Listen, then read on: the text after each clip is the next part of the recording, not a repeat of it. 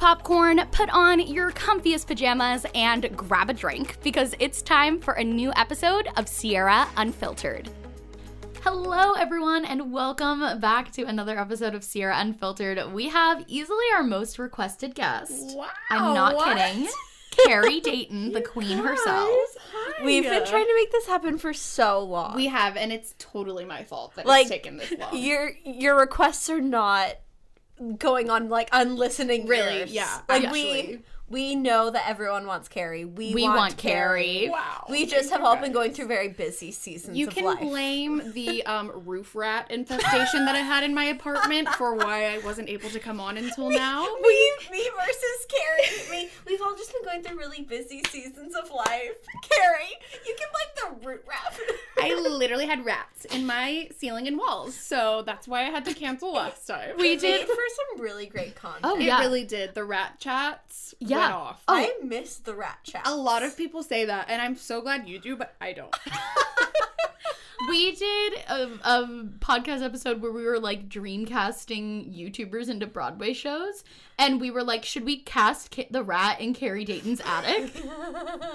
I can't believe I missed that. Uh, Like- there were several, like- so there'd be a lot of dream casting. They're true Yeah. celebrities. Truly, actually, yeah, we named some of them. It was like were some of Harry and? Larry were like the two that were always Oh. going off. Like Were we could they a hear them at all couple? times. Um, not sure, not Okay. sure what their preference. Like, you just never know. Yeah. Um, and then there was obviously like many children because if you didn't know, fun fact, Didn't. the gestational period for a rat or a roof rat is 21 days. I did know this because I've watched all of your rat chats. so I feel like I'm very well rat educated. I've become like kind of a, a rat connoisseur, if you will. Okay. So I've Maybe you should very well make- versed. Make a like Maybe- pivot in your content. Like you're no longer a fashion creator. You do roof rat reviews. So Wait. you go to you're like Mr. Kate. You like go to YouTubers' houses and then you like review their roof I rats. love it. I just had the best idea ever for a video on your channel. I dressed like Remy from Ratatouille for a week. Brilliant. Like very on brand. On It's like I like dressing. Isn't he just like- naked but with a little chef hat? Uh, yeah. even better, honestly. Like, it, like, wouldn't that be much more entertaining than any other outfit to like go to. Target in? Like Carrie, just naked, like a chef's hat. being I'm dressed in the like video. Remy from Ratatouille. It's not nudity. It's a costume. it's a costume.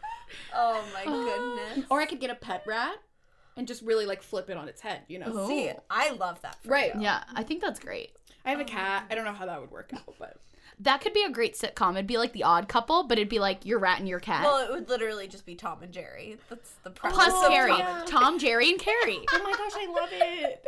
It's amazing. Wow. Well, we are so oh, glad I'm- to have you here, Carrie. I'm so glad that we've been able to sit down and have this Yes. chat. I feel like we're really going into this next year with some new content ideas for you. I'm really like I'm already taking so many mental notes. My channel's pivoting starting now. starting now. Your channel actually has been like exploding though. Like all Thank jokes you. aside, I feel like so happy for you. Every time I you. see one of your videos in my recommended tab, I'm like, yeah, Carrie. Oh yeah, I like yell out loud often when I see you post videos. Like when you posted the Victoria's Secret one, I was like, "Bitch, yes!" Like literally just screaming alone, actually crying in my apartment by myself. Like, yeah, I no, I love so you. same same goes for you. We need to do one of those like photo shoot, like recreating videos together. That would be so much fun. that would would, love be to. so good. You would love Tony. I also got this random, incredible video idea for us to do together, or Oh. maybe even like I don't know. I had a dream that we made a song together, but like a body positive like anthem. I'm and made like a music video. I was gonna wait and tell you off camera, but I'm just gonna tell you. I think that would be like so That'd be so incredible. cool. That would be so cool. Sarah yeah, and I have talked about this many times. What do you think if you were to become like a singer songwriter? Okay. Who do you think you would sound like? Like, what would be the move? Because I feel like for Sierra, we would be going for like a Meghan Trainor, kind of like fun, poppy, bright. Okay. Yeah, like I'm not. I'm not gonna be doing ballads over here. That's not Yeah. happening. no, and that's not my like voice Yeah, no. style anyway. I have like a very kind of like specific like voice. Um, it's like pretty. I mean, my, my speaking voice is very brash and loud, but my singing voice is actually like very delicate. Um, so actually, like if you would have asked me this like ten years ago, my dream growing up was to be like the female Jack Johnson. That's like all I wanted. That's all I wanted. I just wanted to like play a ukulele and sing these like you know very like chill islandy songs. Had never been to Hawaii until this year, but it's fine. Um. And that was kind of like my vibe but i feel like now god i don't know maybe like i would really try to channel like taylor swift in like the reputation era or like on her her newest song from her album called the man like i oh, just Oh, love yeah. the that like song. i love the like i'm so sick and tired of this Yeah. like so maybe a little more like aggressive i don't know An aggressive Jack Johnson. an aggressive yes that's my genre I no, I actually love that. You know, I I'm guessing a lot of people watching this probably don't know, but both Carrie and I actually are singers, and I. I remember the last time you visited, we watched our old covers because we both have covers on our channel, most of which I think we both have privated. yeah But um it's it's really interesting that we have such similarities. Yeah. In that we're both making similar content now, but also like five years ago we were both doing like covers and Also, Sierra, I feel like you just kind of dragged me by saying that you two are singers. two of the people sitting here When sing we've been in at least like 20 shows together, Sierra just being like, so if you so guys the two know, of us here. Carrie and I have really great voices. No, no, no, no. That's not what I meant. I meant because we're comparing our channels and our content. Oh, okay. Okay, I get it. But it's Sure. like, like Fine, musical okay. theater is your job, your Yeah. life. Like no big deal. Yeah, no big deal. Skylar, I told Kyle, I was like, the thing I'm most excited for for having a child is I'm literally going to convince him that like I am the greatest singer in the world. Absolutely. I love that. I well, I I'll also really wanted to like Kyle and I have talked seriously. We're not doing it, so don't come for me in the comments. But we've talked seriously about like only talking to him in British accents, so that he becomes like a, like a little British. I desperately need for this to happen. I think if you guys don't do it, I think you should, like Steven and I should. But we also have really bad British accents, so he wouldn't have a British accent. well, that's Well, what I was thinking. Unless your wouldn't accent's perfect, you, like every day, so then I feel like he would just think you guys are British. like I, I don't think that's like enough of like Maybe- you aren't going to be teaching him to speak. okay, what if you have him like listen to a lot of audio, like Harry Potter audiobooks by Jim Dale, Okay, and so then he'll be like talking like Jim just like Dale. a little a little proper. Yeah. I mean we do watch a lot of like Mary Berry. so he might come out like that already. just comes out of my room. He's a newborn. He's all good day, governor. hello, mummy. Hello, mummy. Hello, mummy. Have a spot of tea? All, all of our British listeners are like, I hate. Please stop. I hate all Literally, it's so embarrassing. We're so sorry. oh my Yeah, god, they hate us right now. Oh my gosh. But I guess if we're talking about your little British child, um, what's your bump date? Ooh, my bump date. I am 26 weeks today, which is crazy. Next week I'm in my third trimester, and I'll be seven months next week, which is nuts. Isn't that crazy? Carrie, I'm having a baby in. January. I literally just saw you when you weren't pregnant. Isn't that nuts? that is crazy. It's nuts. I could like cry if I let if I let it, but if I, me, me every second of every day. We were at Disneyland like two days ago, and there was a meet and greet with Sadness from Inside Out. And I told Steven, I was like, I feel like that's what I look like to everyone. she was just walking around, and she was like, "Boo, doo, boo, doo, boo." Also, Oh, what so an interesting character to have a meet and greet with.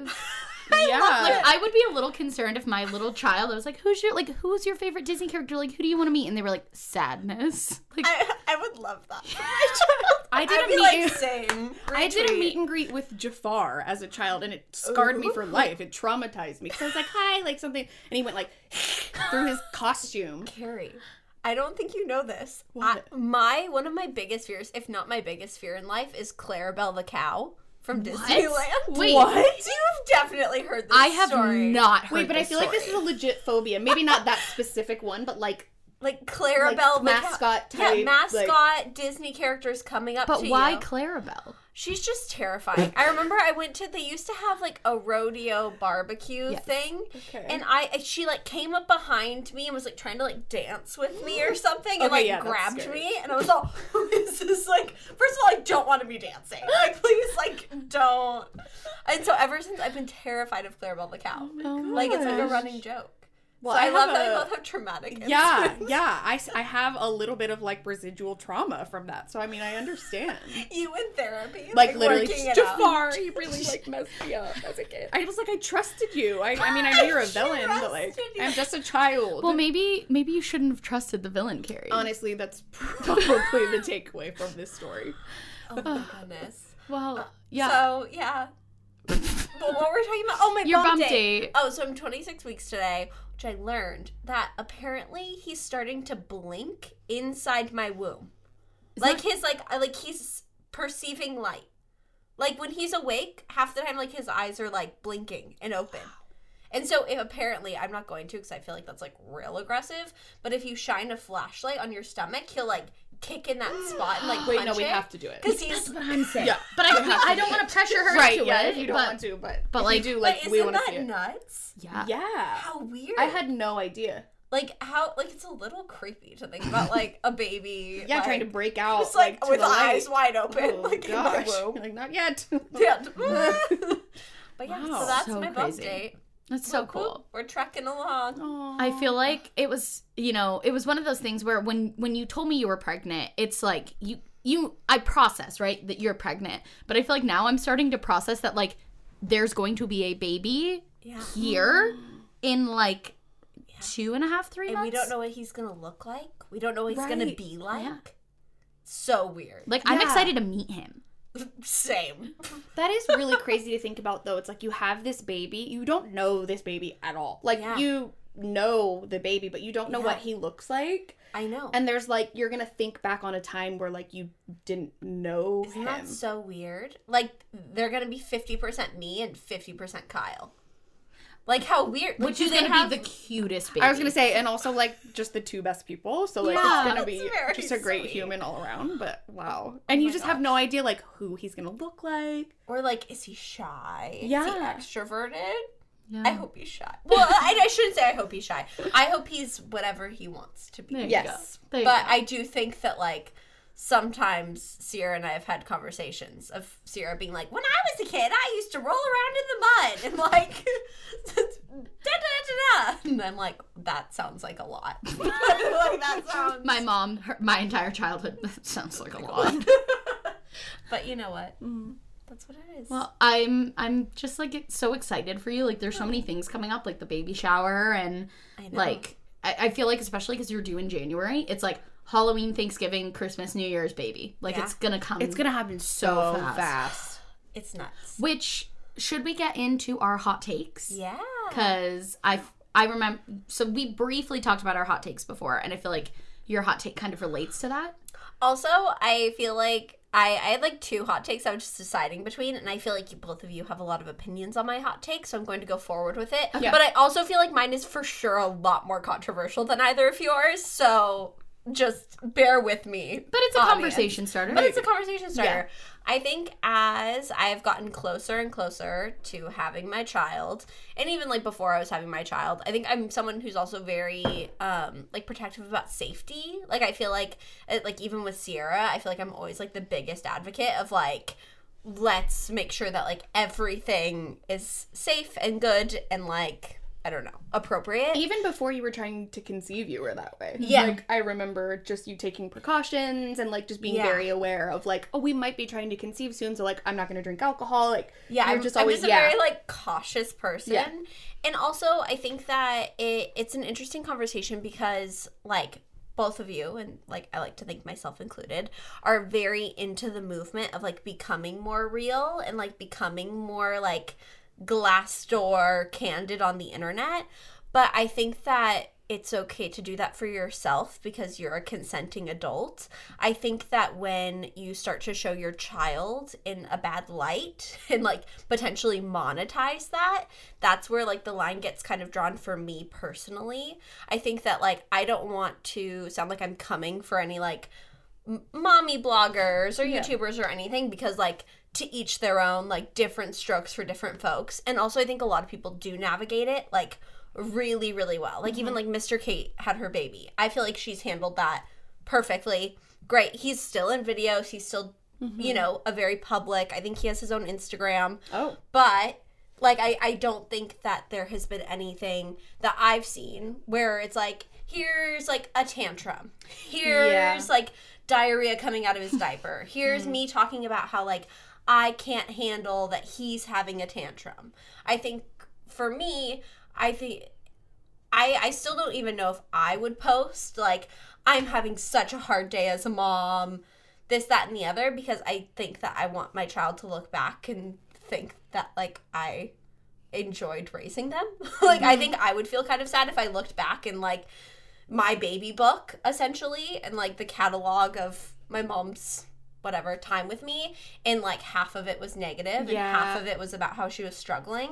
I think that that's really cool and relatable to show that for other moms and I think especially if you're telling it from your perspective and it's not like because my kid threw a tantrum I'm in a bad mood. It's like I have breast milk all over my shirt and like I haven't washed my hair in a week mm-hmm. and this that and the other. I think that's That's like a the fine different line. I thing. agree. Yeah, I think it's it's the difference between being a mom is hard Yeah. and like my kid makes my life hard yeah. and then showing why your kid is making your life hard because I think you know it, it is hard because I I'm sure it helps so many other parents out there to not feel alone but you know is that kid going to be embarrassed by that later in life and also if you want to be real and raw about like the motherhood experience, there's so much that you can talk about. Like you can talk about postpartum with your body. like mm-hmm. that's a crazy I mean, that's like a whole like yeah. like how insane or breastfeeding or like there's so many journeys that you as a mother will go through and i just think that like it's also how we've talked about before of like you can take a picture and not post it on instagram. Mm-hmm. Like if i want to set up like a thing where every month i like take a picture of my son and it's like a beautifully lit like aesthetic photo like mm-hmm. i don't have to share that. Like that Yeah. can just go in his A baby photo album, or you know, like mm-hmm. it's okay if you want to take a video of your kid crying because you think it's funny. I I don't think it's funny, but and you just want to keep that for yourself to look back on, like how there are VHS tapes of like me being a brat as a child. like like that's fine. Yeah. But I think it's hard when like you're inviting strangers to look at that content, and then also like it's really hard to scrub anything off of the internet. So like someday your child's gonna be an adult, and like there are gonna be pictures of them like in the bath on the internet, and I think that's like a really hard. Like even if you just look at me and my older brother, my older brother is not really on the internet at all. Like Yeah. he's not in my I don't videos. even know what he looks like. Yeah, lots of people don't even know I have an older brother. Yeah. Um there are so many funny home videos of him like they're my one of my favorite ones is like him on his first birthday everyone starts singing and he just starts crying. Aw. And it's so funny. Yeah. And he thinks it's funny. But if my mom, let's say, you know, back in the day there had been like mom bloggers, if my mom had posted that, now my brother would be like, I don't want that on the internet. I don't want to be on the internet. But if my mom had posted something like that of me, current me would be like, that's hysterical. Yeah, keep it up. I think it's funny. But you don't know that in, mm, when your child is that small, which is why, you know, Stephen and I are starting to have those conversations too about, you know, trying and, and starting a family. And, and I do want to share my journey and I do want to share my family, but I always want to make sure it's like respectful and that if my kid grows up and they're like i don't want to be on the internet there's nothing that will embarrass them Yeah. and i think it's a hard line and i've i've started watching more because i never really watched family bloggers but i've started watching more so i can identify like where my personal lines are of like what i would want to share and what i wouldn't Yeah. Well, and I think it's it really is like I want to emphasize like different things for different people. Like Yeah. I just I personally am not like a big fan of having your child be like such an integral part of like your brand or like mm-hmm. monetizing Yeah. your child or I just I think that there there are a lot of really tricky things with like I don't know, like even how you were saying with like the video of your older brother crying, like there aren't comments on No. your family home video Right. from strangers. Right. yeah Like I'm sure that a lot of the comments would have been like, haha, this is so funny. But also a lot of them would be like, as a parent, you shouldn't do this, that, and the other. Like, what a bad child. Or like Yeah. and I just don't think like it's other people's place to comment on my child. Mm-hmm. yeah You know? And like I just even if it's like a really positive comment of like, oh wow, they're so cute. Like I also wouldn't necessarily want like a stranger like a man in his 40s commenting and saying my son's cute. Yeah. even if it's positive it's, so i think it's just kind of a tricky thing but that's my hot take. I hmm. i don't necessarily think my son will be on the internet a ton. I think that like we talk about and obviously it'll be different once he's born and here and we see what kind of kid he is and how i feel about everything. But like i think he'll be on the vlog channel a decent amount but in the context of like we're all hanging out and he's here not like he's a personality Yeah. like let's interview him let's what just because Yeah.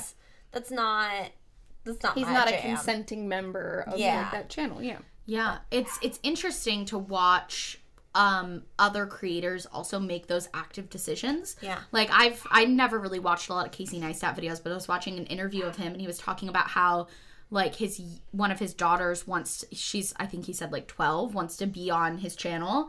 And uh-huh. he says no because she's even though she's actively saying I want to do it like in his mind she's not old enough to like understand she can consent mm-hmm. but she's not old enough to understand what that entails. Yeah. you know? Like when i and and i don't think there's anything inherently wrong with having 12 year olds on the internet. There's always been kids in entertainment. I just think there has to be it has to be the parent's individual choice Yes. Yeah. which is also why me like you know kenzie has a, a kid i never vlog without asking Yeah. like i we had Yeah. many conversations before she gave birth of of her saying like i love when you vlog i love having those memories like you can totally vlog harlan and i'm like but i'm still gonna ask Yeah. every time i pull out the camera Yeah. because i i i don't think it should be a one-time consent i don't think it should be my kids on the internet or my kids not there are so many little lines and little choices to draw between Totally. Well, and I think too, it's interesting when you talk about like Kenzie and I, or people who are in other people's vlogs. Of, I like at the end of the day, like I don't own the content, and it's like I'm not the one shooting it. I'm not the one editing it. You can't control So- what's seen, right? Yeah, and so I think that like it's so helpful that the person whose channel it would be on would be yours, and I mm-hmm. know that like you are like even just with me as an adult, like you're the most respectful of oh, like if I don't want to be on camera, you don't like force it. Like you always like are very like articulate of like, hey, is it all right with everyone if I pull up my vlog camera? And if someone isn't all right with it, then like it's not a big deal. We don't have to vlog. Um, but I think it is interesting when you are talking about people who maybe aren't as articulate with their friends and it's Yeah. just like their kids living on someone else's platform that they're monetizing that I don't know. It just is a tricky thing. Yeah, I think, and it's hard too because, especially when you get into these family vloggers, like we go to a convention called Clamor, which you also went to mm-hmm. last year, mm-hmm. that has a lot of family channels. Yeah. And it's really interesting, um, like kind of observing it as an outsider. Yeah. And seeing, like, you know, how collaborations happen. Mm-hmm. Like sometimes it's like, these kids who have kids channels are friends and so they're like we want to make a fun video together Yeah. and sometimes it's parents being like you know oh hey it would be great if we all made a video together and i think from what i've observed especially at clamor the families that are there are very much like concerned about safety and practicality and it seems like they're handling it very well mm-hmm. and so i'm able to look at that and be like okay if i'm gonna have my kids on the internet like I mean, we went to multiple panels on like how to safely have your kids on the internet, like how mm-hmm. to deal with family safety. And I think it's having those active conversations instead of just having that like passive consent. Yeah. Yeah.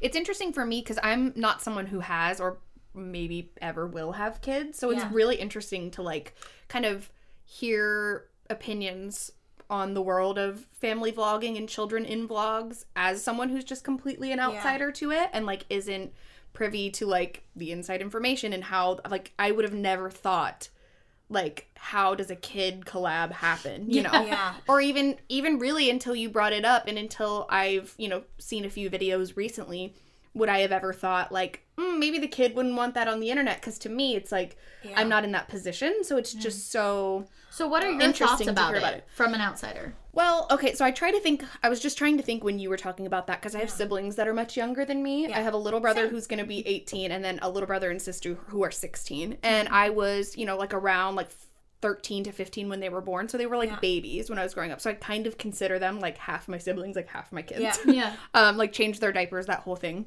i was like a live-in babysitter. It was fun. Um and so i was trying to like think of it from that perspective or like for my niece or nephew. Um because i have never shown my niece or nephew on my channel. I think maybe i showed my niece in a vlog but of course like asked my brother beforehand and Yeah. i have kids i have uh, friends with kids and i always ask like can i show them in the vlog? Yeah. or like if not you know and they're all like very same with your friend like just very open to it like show whatever you want. Yeah. but i could totally see how like you know now that you bring it up like having uh, like you are a baby and you have like a blowout and your mom is like sharing it with like 2 million people that are like i mean I I I understand not playing devil's advocate but because i think that's like a cop out. Um, but i understand how especially like motherhood can feel so isolating for a lot of women. Yeah.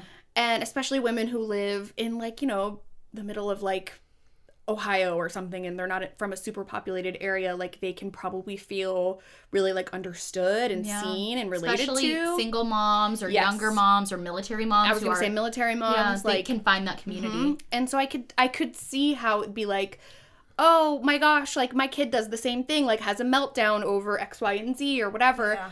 But I feel like sharing it on a public platform is so different than like if you're in a mommy group on Facebook or if you're sharing it with your mm-hmm. family or your friends. Like I totally get it. Like I I agree Yeah. with you actually. I mean, I think that there are so many things, and I think that'll probably be a whole nother podcast. It really of, like- could. Yeah. Like, how do you feel about like hyper filtering your kids and putting like super saturation on them? I've them? Or, literally seen face tuned children. yeah, No. I Yeah. yes.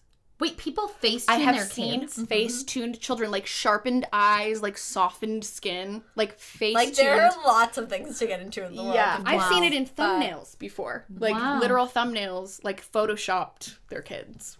Wow. Yeah.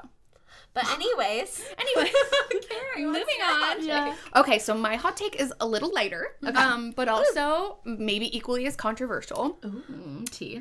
And I am of the belief that Pam from The Office kind of sucks.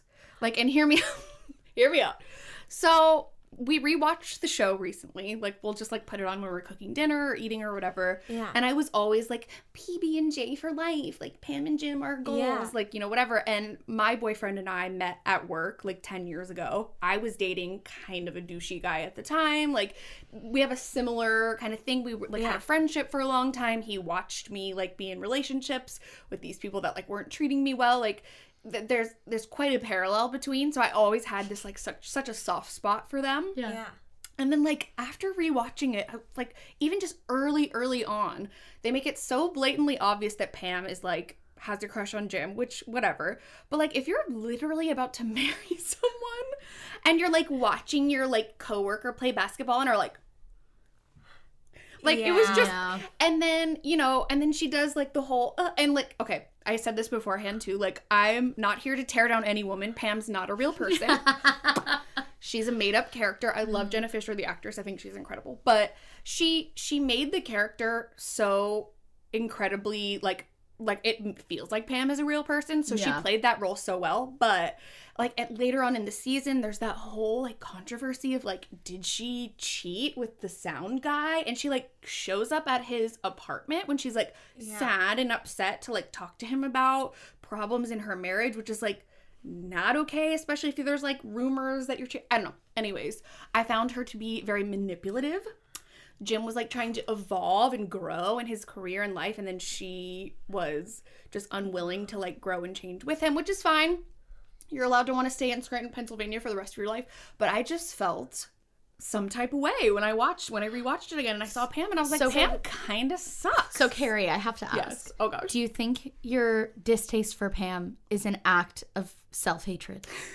Because I'm Pam. Because you said that you feel like you kind of Yeah. are Pam. Yeah, I didn't. Um, I didn't have like a crush on guys when I was engaged to be married. I was never engaged to be married. Yeah, I was gonna um, say, I was like, wait, you were engaged. surprise no um no i don't i don't feel like i feel like our situation as jim and pam was similar but i don't think i'm Yeah, you're not- like yeah, Pam, yeah. no. So, um so here's my question. Yes. Because The Office is no. I've watched The Office two times through. Yeah. Like I, big Office fan. yeah Um, I feel like everyone on The Office is like known as a caricature of Yeah. themselves. Like it's Yeah. literally like I feel like I would venture to say Pam and like maybe Oscar are the only two people who aren't like super heightened caricatures of themselves. Like even Jim, like all of his pranks and like everything is like so over the top. Do you think that you're able to criticize her more because she's actually kind of like a real person? Maybe wow that's mm. Because really she meta. doesn't really have like any funny. well that's the thing is you were saying like a character a caricature of herself and i'm like of like of what because she's Yeah. like, Like- the most arguably dull Yeah. character like on the show which I feel like is why we're able to be critical of her. Because I feel like you can look at Michael Scott and everyone's like, "Oh, I love Michael Scott," but also like he does really problematic things. like, he is like so bad. like so so bad but Yeah. it's so so bad that it's funny Right. like i wonder if like it was a little more over the top with like the lip biting Yeah, and the like if like maybe her character was that she like was scandalous Mm-hmm. if like that would then be funny but i think because it's like too real and like Yeah. too like relatable and I- Yeah. That's my I feel like I'm not allowed to have a real opinion because I've not watched all of The Office. Okay. I've watched like probably 30, 40 episodes, but Yeah. like not in yeah a row, like individual ones. So Mm-hmm. I will uh I will abstain from this vote. We'll circle back at it. I mean, I don't think Pam is anyone's favorite character. No. But I also think that's because she's not a caricature. Like, mm, even if yeah. you look at, like, Angela, like, who's also just, like, another, like, female character. If you look at Kelly or anyone, mm-hmm. they're, like, so over the top. And it's like, yeah, you know? Whereas I feel like Pam is just, like, And I think that just adds to like suckiness. She's so boring and like I don't know. I used to like rage when people would be like, Jim should have stayed with Karen. Like she was so much more like she was so much better for him. Blah blah blah. And I'd be like, f you. Like honestly, you don't know anything. You're an uncultured swine. And and then like after watching it back again, I was like. Actually, they're kind of right. Like, That Jim and Karen so were kind of great, but I mean, I mean, disagree on that point. I will say I, I don't think that they should have stayed together like over him and Pam. And I will say that the Office wedding episode makes me cry every time. Oh, a 10 out of 10. Every time. Every time I see Michael going down the aisle like this, I literally just start sobbing. Yeah. Like it's the best. Uh-huh. So I mean I still have a love for them, but I just I'm kind of under the impression that Pam sucks a little. I'm so sorry. I can like literally feel the heat like coming from the comments. No, I mean, I literally just went on like a rampage about like children on the internet. So I feel like if the heat's coming, it, it'll come in both. Well, we Okay, haven't good. gotten to my hot take yet. This might this might ruffle some feathers out there. you told us your hot take, and both Carrie and I were like, yeah. We literally talked we we wasted one second Yep. talking about it and they were like, Okay, and yours? So my hot take. Also, um, I finished. We we didn't do what you're drinking. I finished my Pacifico, so that's where I'm at. Get it? But um, yeah. So Carrie and I are drinking Pacifico. Skylar's drinking.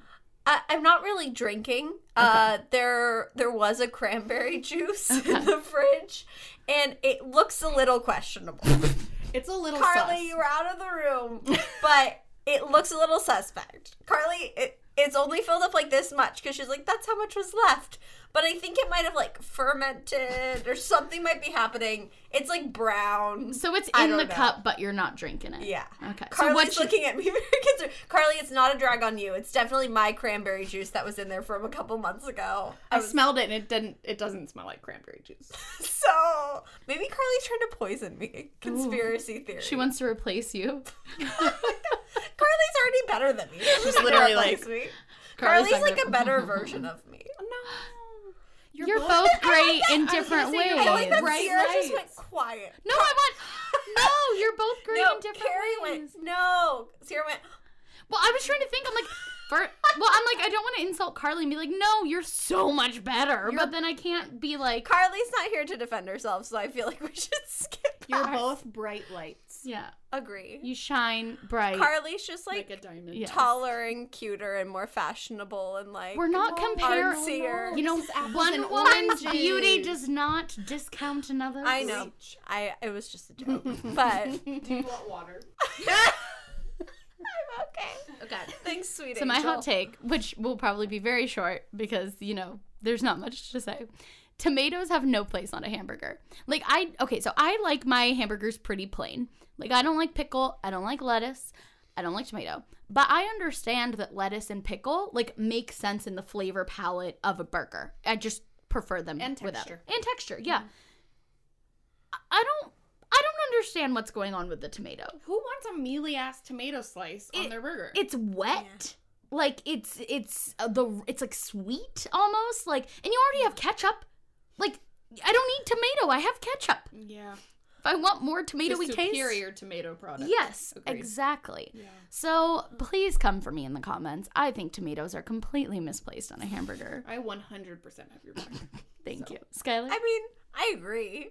I don't know if I'm particularly passionate about that stance because I think that your argument of you already have ketchup is kind of the res- reverse argument of it of like isn't uh, like if you're saying that the tomato juice of condiments mm. belongs on a hamburger.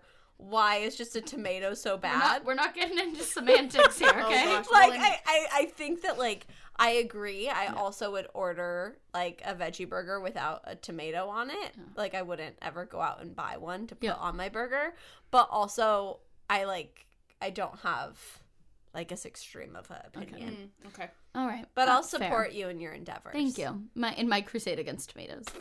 your crusade wow That's female empowerment. folks. yeah, it is. We're taking down the patriarchy and tomatoes. speaking of taking down the patriarchy Okay.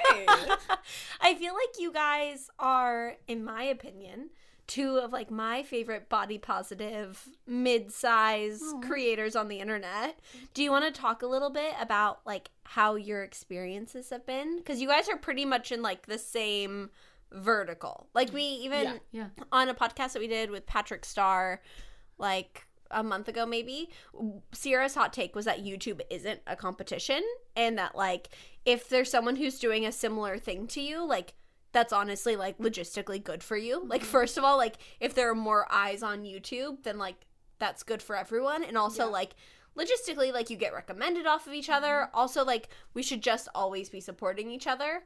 And then part patrick brought up the argument of like well but like is then are people copying other people's ideas? And kind of that element of it and sierra actually brought up you as an example of mm-hmm. like well there's actually a creator named carrie who like does very similar things to me mm-hmm. and i do very similar things to her and our audience like loves us together Yeah. Yeah. like i Yeah. feel like it's true that when we said that like you were the most requested guest on Yeah. the podcast for sure like everyone loves you and we love you And I love all of you, and I'm going to cry, so Oh, I'm PMSing. But like I remember when Sierra showed me your channel for the first time, she was like, "There's this girl who's doing like size 12 try-ons in the dressing room, and like she's just so sweet and so cute, and it's like, like I love her content. Like you need to binge watch her." And I like binge watched you and was like, "Yeah, she's great. Like when can we meet her? Like, like what is happening?" Well, and honestly, I was okay. So I don't know if your viewers or my viewers know this at all, but we actually met because of our viewers. Yeah. have we Yeah. talked about that before? I don't even know if we have. We've I'm like told sure. people in person, but I started getting like an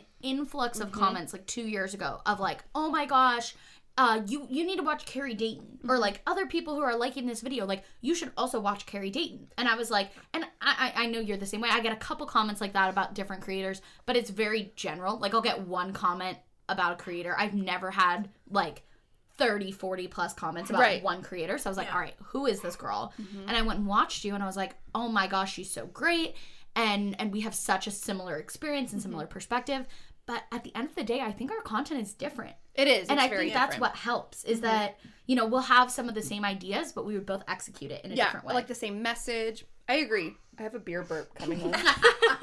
Sorry.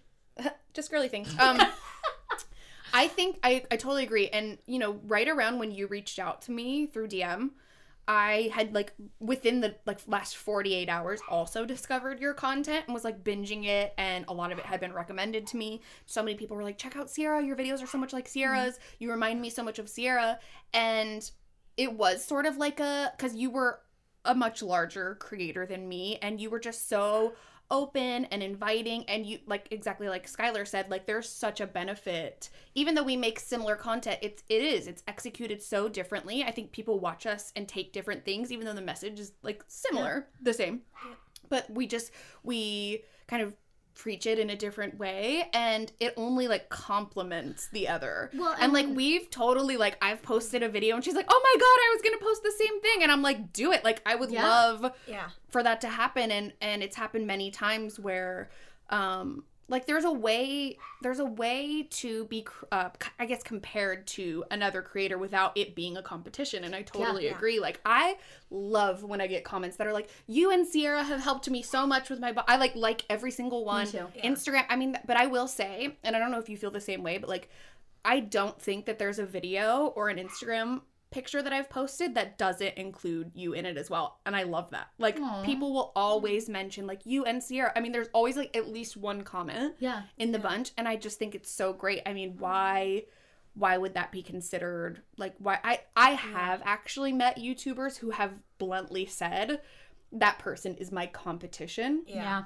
And I mean, I think that just goes against like our feminist beliefs anyway. Well, and and even if YouTube was a competition, mm-hmm. which it's not, like like you said, we have different contents and different perspectives, but also there's no reason that people don't watch both of us, mm-hmm. and that's actually better. And like from you know, if we're getting deep in like YouTube analytics and the algorithm, YouTube likes when someone comes on YouTube and watches more content after they came to your video. Mm-hmm. So if if someone sees your Instagram story that you posted a new video and they swipe up and they go to YouTube and then on the sidebar my videos recommended and they watch it, that's good for you. That's good for me. Absolutely. Like it's it's beneficial to both of us just from a strictly like mm-hmm. analytics perspective and also it's beneficial in that like we get to talk about the same things. We have the same struggles. Like we can I connect with you so much about like what we go through and you know we'll have influxes of hate. And you know we even did that whole video where we tried on the same outfits mm-hmm. because everyone was telling you oh you're lying about your size. You're smaller than you say you are. You're you just want to be plus size. And and mm-hmm. for me it was oh you're lying about your size. You're so much Saying bigger than you mm-hmm. are. And we posted that video and it was such a cool way because i don't think i saw any comments that were like well they tried on different sizes or gender Yep. like Yeah. shut them up I know, it you really did. Yeah. and it was cool and Mm-hmm. it was a, a really cool opportunity for us to come together and be like we deal with these same things from making similar content and let's come together and make something cool about it Mm-hmm. Yeah. Well, and I think too, it's cool even just from the perspective of, I think both of you, or I shouldn't say both of you. I know at least on like Sierra's end, and I can kind of tell on your end. I think that both of you, for a while, were doing videos that were titled like size 12, mm-hmm. size 14, this, that, and the other, and really targeting like people who related to that. Mm-hmm. And I think both of you have kind of naturally tried to be more inclusive to everyone. Mm-hmm, but at the end of the day, I think that you guys are two of the biggest like mid-sized creators. And I think it's really cool to have that representation on the internet. that's sort of like why I still from time to time will say like Yeah. mid-size try on haul because I want because I I desperately needed like mid mid-size content when I was younger, Yeah. especially in my 20s and it just would have been so helpful. And so it's it's more for like analytics purposes. Like I really want those videos to be found by people that are like searching like mid-size fall outfits or Yeah. whatever. I, it's it's not for me. It's not for me to try to get more clicks. It's just to try and make my videos more accessible to more Right. people. But I and- have I agree. I have kind of like scaled back Well, but on it a even bit. like just for me, I may sound like a total idiot, but like I didn't even know that mid-size was a thing. Like, well it really wasn't like I like I, I, had never I made it up. like I had never heard that term before. Like Yeah. maybe a year ago when Yeah. like you started using it on your channel, Yeah. and like I was working with you, and I was like, oh, that makes so much sense because like I just I've never.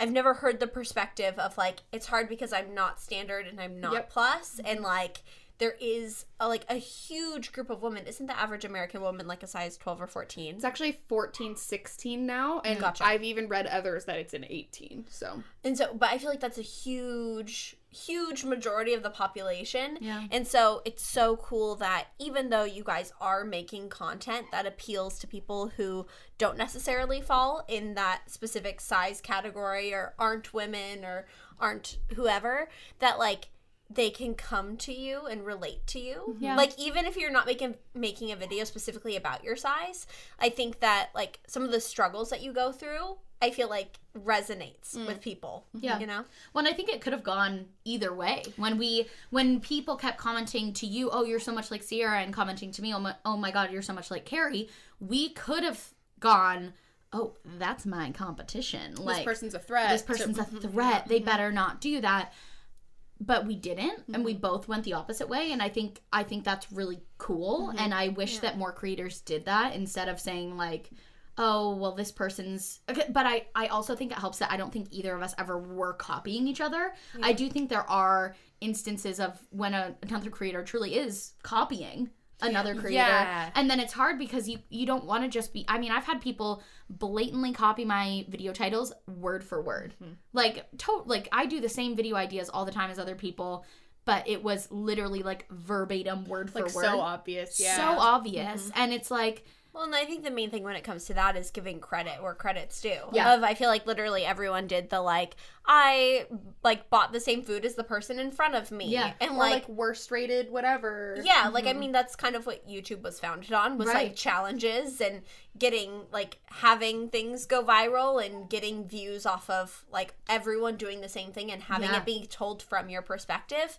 But I think the important thing is like giving credit to the original person or, you know. Do you ever get comments on your videos? Because I get this from time to time of people being like, "You didn't credit da da da da da," and I'm like, I had no idea that someone else had done this I'm video. like, who is that? Yeah, I'm like, I'm like, I've literally never Mm-hmm. heard of this person. Yeah.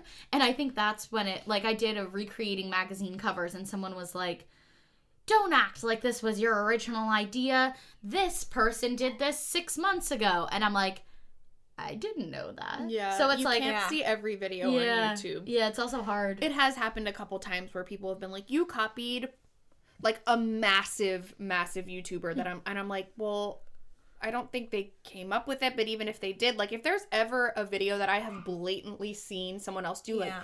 um, my friend Alexa and I went to the worst rated thrift store, like when that trend was Yeah. going around." Yeah. Like we obviously credited like who we found if there was ever like a source but from sometimes it. it's hard to find the source too. But that's, yeah, that's So- a bad example because we actually didn't Yeah. credit because we don't know where it came When- from. But you know what I'm like? I'm using that as like that trend as an Yeah. example. But when that happens, I'll usually just say like, "This trend has been going around." Yeah. And so I think there's like there's kind of three levels to it. It's like you coming up with an original idea, and obviously you're not you don't credit anyone because Yeah. it's your idea. Taking inspiration from someone and crediting them, and then like there being a big trend and being like, I don't know who started this, but like Yeah. it's it's a trend and I'm gonna do it and I'm Mm-hmm. out of my perspective. I also think not to like discredit any videos that anyone's ever done, but I also feel like most of the time things that are happening on YouTube aren't like breaking the wheel. like like like both of you guys did like fall try-ons mm-hmm. and like fall hauls Yeah. because like you guys are both fashion channels. Like, Right. should And I credit Bethany Mota every time I do a haul? you know like i think that at a certain point it's like yes if it's like a very specific idea and you saw that video and were like i'm gonna do that because of Yeah. that person but like you're not going to give credit for a haul Yeah. or for uh, what you know Yeah. but it's a tough thing and i think in the in the youtube world also it's like there are these groups of friends and then when you come in and you make you make friends who are also creators and you know you grow together and, and you learn about the business together and there are already these like established cliques and Yeah. like we went to vidcon together mm-hmm. and and it's hard because of course people are gonna have friends like i bet if someone approached us at, at an event they would probably feel you know maybe a little bit like an outsider because we know each other so Yeah. well and it's hard because you can't expect people not to hang out with their friends you know Yeah. but also how do you welcome in new people like i i always want to be approachable i want if if a creator like a smaller creator comes up to me at an event like i want to i want to talk to them and i want to be appro- like approachable and i want to have a good dialogue with them yeah but also like I, it, I'm gonna go to the party with Carrie because I know Carrie and Right. we're, we're friends. it's yeah, it's like a social crutch in a way too. Yeah, you know? yeah. But yeah. how have you guys balanced that kind of pivoting a little bit because i feel like you both have like a lot of youtube friends i feel like you have like your thrifting group of girls Yeah, I have several like little sects of like friends. Yeah, and I feel like sects, you- sects. are you saying That's a- are you saying you have sex with lots of YouTubers? bad word. Harry Dayton. That was a bad Clickbait. example. well, but I, I do feel like you guys both have a lot of different YouTube friends, and mm-hmm. I feel like you have friends that kind of like are together, and then you have like, oh, I'm individually friends with Jocelyn, or I'm individually friends with mm-hmm. Lisa, or whoever. And so, how do you kind of balance like when you do have a bigger group of mm-hmm. YouTube friends? Yeah. Well, VidCon is a good example because a lot of my thrifting friends decided to, well, two of them, a lot, so many, um, decided to come to VidCon and we like shared rooms with them. Like we did like the like side by side, like giant sleepover. Yeah. And it was a blast. And I mean, Sierra is like the best person to bring to like a group of people that she doesn't know because she's always so welcoming, asking them questions about themselves, like their channel, whatever's Yeah. going on with them. It's not this like hierarchy of like who has the most subscribers, which by the way is a thing in the YouTube world. Like when you go Yeah. to events and parties and um usually at one point of the night or another someone will ask like it's a it's a it's a form of currency it's Yeah. like Yeah. well how many subscribers do you How have you know? much time are you worth to me? Which- exactly Yeah. and you know you're so not that way at all so i mean Thank you. I think that you just like assessing people's personalities and seeing who will gel with who. Like I could literally introduce Sierra to any of my YouTube friends and like know that she would find a common ground with them because that's just Sierra and that's how she is. Well, thank you. It's not that way for the entire community. Like I obviously can't speak for everyone, but yeah, just you're so good at like making people feel included and welcomed and I mean I, I would like to hope that I'm the same way. You are. You really are. And that that's why I have so much fun going to things like that with you because I feel like we can, you know, hype each other up and approach people and and have good conversations and And chest bump in the chest middle bump of in the middle party. of the VidCon party. we did do that. we did.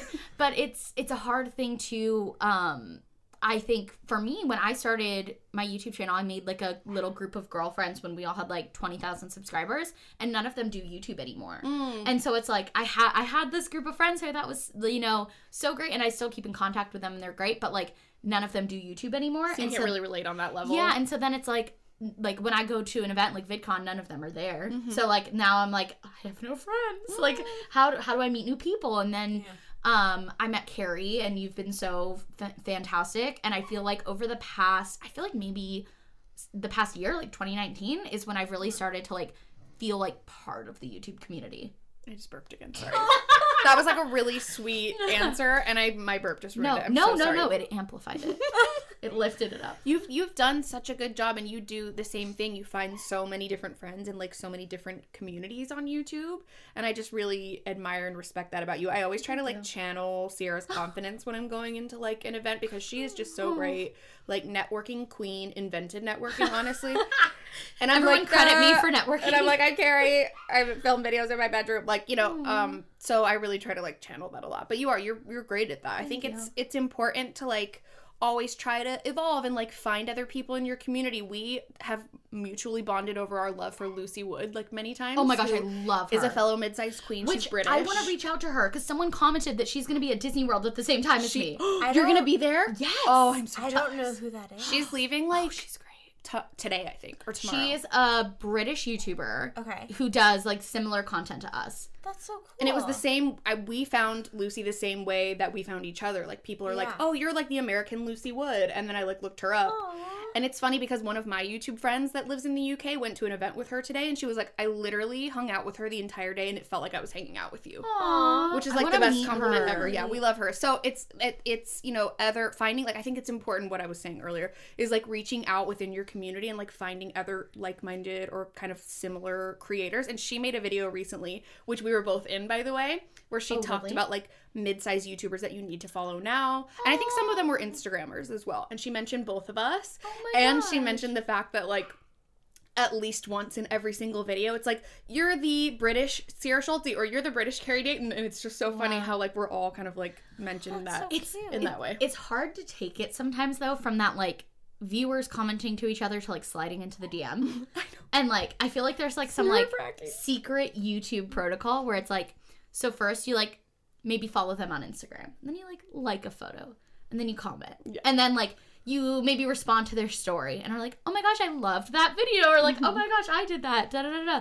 And then it's like when do you go to the point of like we should like meet up? Like Yeah. let's get coffee because I've had one awkward encounter that now makes me think twice about DMing someone where like I I thought that we were getting to that level. It was like someone who I watch and like then like we would like we liked each other's photos and then I maybe I brought it too early of like we should get coffee sometime and they totally like fan zoned me.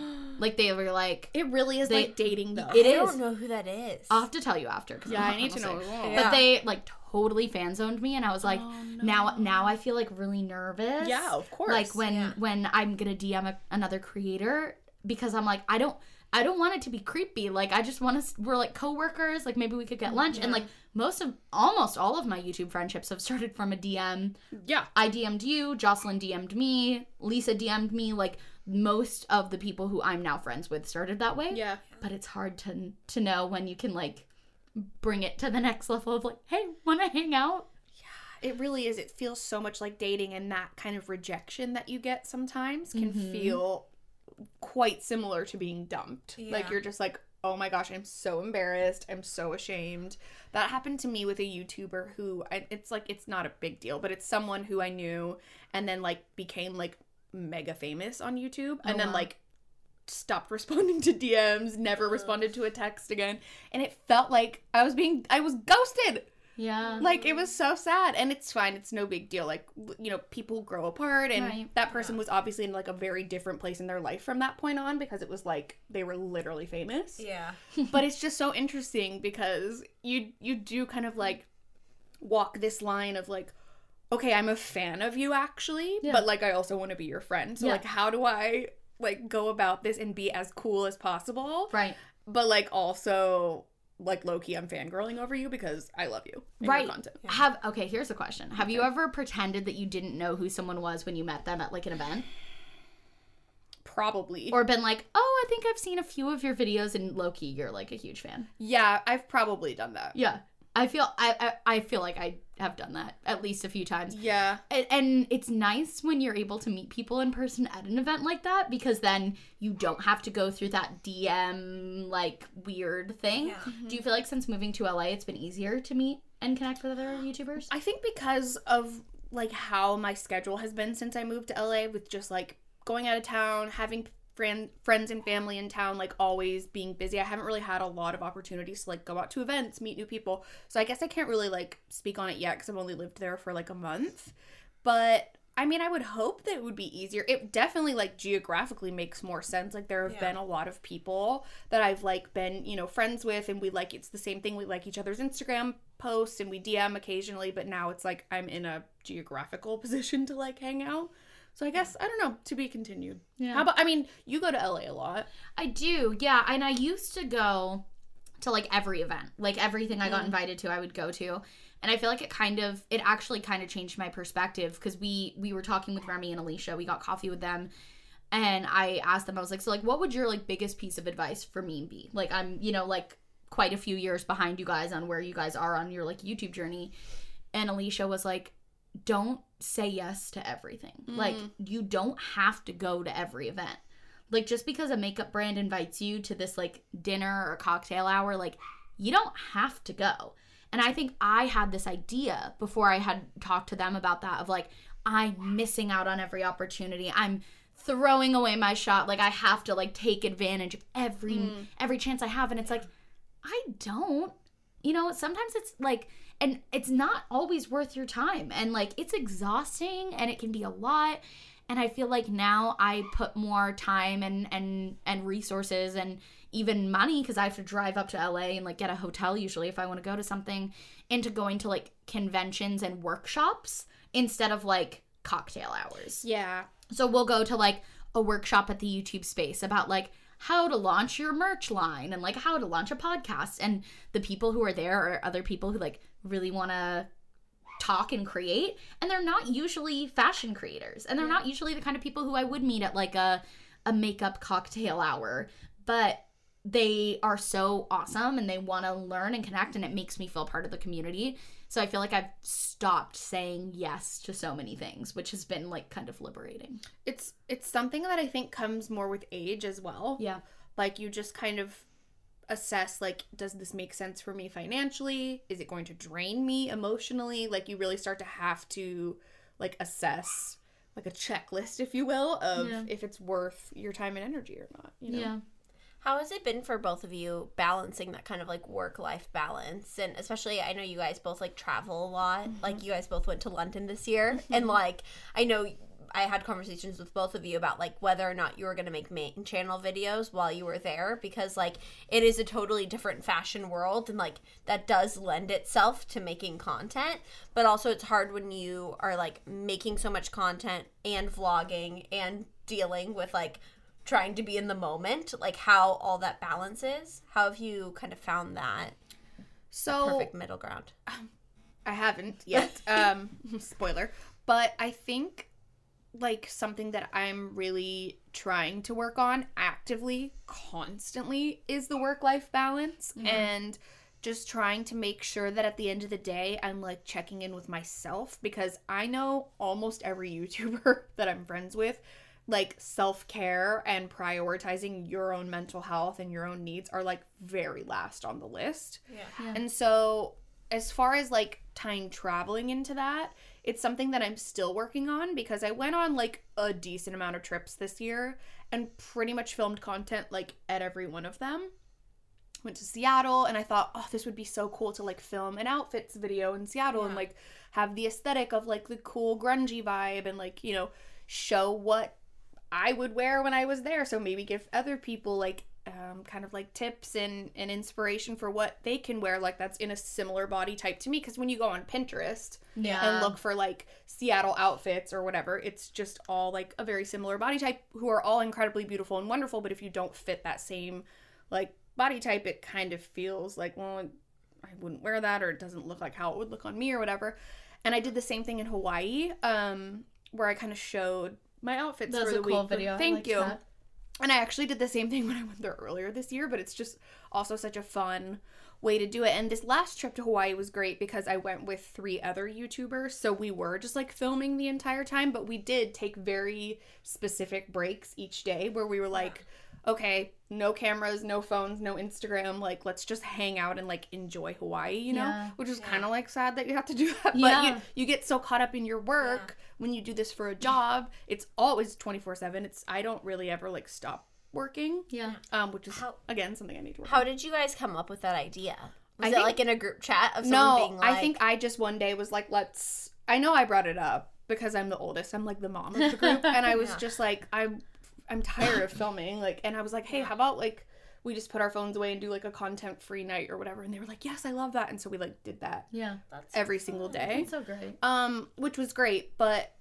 Also, like, I don't know, it's not that commendable because it's like it should just be part of like you enjoying Hawaii. Like, I've gotten comments on those videos that, like, why aren't you just enjoying Hawaii? Like, why are you vlogging yourself and filming your outfits and like doing all taking all these Instagram photos when you could like just be enjoying Yeah. Well, Hawaii? and then it's hard because part of the reason why you were going was because it's your content. Job, content, yeah. you know, and so it is a hard balance. And so I Mhm. feel like that's what's interesting. I really struggle with I I'm afraid that if I step back a little bit and not like take a break from YouTube, but like maybe do one upload a week instead of two. But I'm also still doing the podcast and the vlog. I'm afraid that people are going to think I'm lazy because people don't understand how much work goes into a YouTube channel and they see that I have Carly and Skylar and and Rachel and Ricky who edit my videos and it's like, well, if like what do you do? Like how are you so busy that you can't film? But I don't think people understand that like if I'm making two videos a week, I'm working like 60 plus hours a week because there's, you know, business calls, content strategy, emails on its own is like so many. like a whole job. Um, trying to stay on top of like trends, keeping your office updated, like going through all of these little steps that that you have to do to film. And then also I even do this and I look back and I'm like, well, I used to film two to three videos a week entirely on my own and I'm like, but the quality wasn't there. You know? And also I wasn't sleeping. And so I I am moving to a place where like I would like to in the next few weeks go down to doing one video a week, maybe an occasional second video, but no longer like committing to that two videos a week. And it's funny because most all YouTubers know November December is the highest time for like ads, like you make the most money. So everyone's like just wait till January. Like you should just wait. And I'm like but I mentally like I don't want to wait because I don't want to get to the point where I'm at like a breakdown and have to step away from YouTube altogether for like a month. And when she says everyone, she means everyone minus Skylar and Steven. Yeah, that's true. Skylar and Steven are like, take your break, take it six months ago. Yeah. But I worry that um, people are gonna think that I'm lazy, and that Because also we're already called lazy on a regular basis. yeah, and like don't get me wrong, I understand. I have a very privileged job. I get to set my hours. I get to travel. I this is work, Mm-hmm. and it's so cool, and I don't take that for granted for a minute. Right. but it's still important at the end of the day no matter how much you love your job to have time like Ste Steven and I are going to start trying to conceive soon I don't want to have to like you know schedule in time for us like I don't want us to like not be going on dates and not have time together to like continue building our relationship because I'm just throwing everything into work and it but it is hard because it is that idea of like you're in Hawaii for a trip. So like of course you have to film or you know, you get to work from home, so it's not that hard, but it mm-hmm. you still need time for you. And mm-hmm. peop- I think it's hard to understand when you don't do it. It is, and there is a constant um that like sort of like voice in the back of your head that's reminding you to like prove that whole theory wrong, which I mm-hmm. Honestly cannot believe that it's almost 2020 and we're like still arguing about whether YouTube is a job or not. Like Yeah. I've worked so many jobs. I've bartended, I've worked in like like clubs like the YMCA and I've worked as a nanny and I've done all these different jobs, you know, desk jobs like 9 to 5, 40 hours a week, like, you know, wor- sat on my, you know, stood on my feet for 14 plus hours bartending like and I've never worked harder at a job than at YouTube because it the, like I said the work kind of never really ends and so yeah, I think you're always kind of like fighting that stigma in Yeah. your head and you're still regularly getting called lazy. I had a comment on um, our Hawaii video that said something like, "Wow, I wish I could be a YouTuber and get a free trip to Hawaii." And I'm like, "Free? Yeah. We paid all of our own money, you know." But that's Yeah. the perception. Like we're these YouTubers. We went to Hawaii. I mean, nothing was comped, nothing was um, like gifted, any like we paid for literally everything with our own money, and like a portion of it is a tax write off, sure, but it's like by no means is it a free it trip, free? but that's the Yeah. perception. Like from someone who's never done it, I think it's I get it. Like I get why it seems that way. Yeah. And so yeah, you're constantly kind of like fighting against that. But to go off what you were saying, like to go down to one video a week for your own mental health, it also like kind of ties into something that we've talked about previously where you were like, you know, even though it's not like the same volume, taking that time for yourself to like reset, recharge, and like put that energy into the content that's remaining, like it makes that content even better. Yeah. Like for me, I'm posting usually three videos a week as well as my vlogs. And yeah, that like the content's been kind of lacking lately because how can like how can one person put out so many videos? Like you only have so many hours in a day, you know. And you have the same hours of in the day as Beyonce, or Right. And e- even when you do have an editor, like I've mm-hmm. had an editor for a while, you just are getting into having an editor, you still have to review the video mm-hmm. and send your notes and then schedule the video. And that can be, you know, three plus hours the on back end stuff is a lot, yeah. I spent three and a half hours organizing footage this morning. Like I don't even edit my own videos, just going through and categorizing it.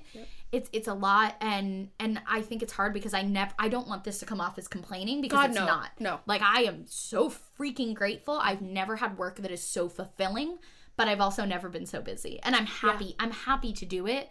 But I do think I need to take care of myself still at the end of the day. I agree. And I that that that's like I'm so glad that you brought that up because that is the work life balance thing because that is something that it doesn't like you when you're just working so hard you don't it is the last priority is yourself and like your needs. I mean, I will like lay in bed, you know, or lay on the couch or whatever or sit at a desk and edit for like 9 hours straight and then realize that mm-hmm. I haven't even eaten Yep. you know like the basic human needs um like i've gotten up one time to pee and that's it. And it's like okay this is not like and you feel like a trash can when you're done with that by the way. Like you you know you really have to actively work on it and it is it's a balance. So, So why do you think you don't go down to two videos a week?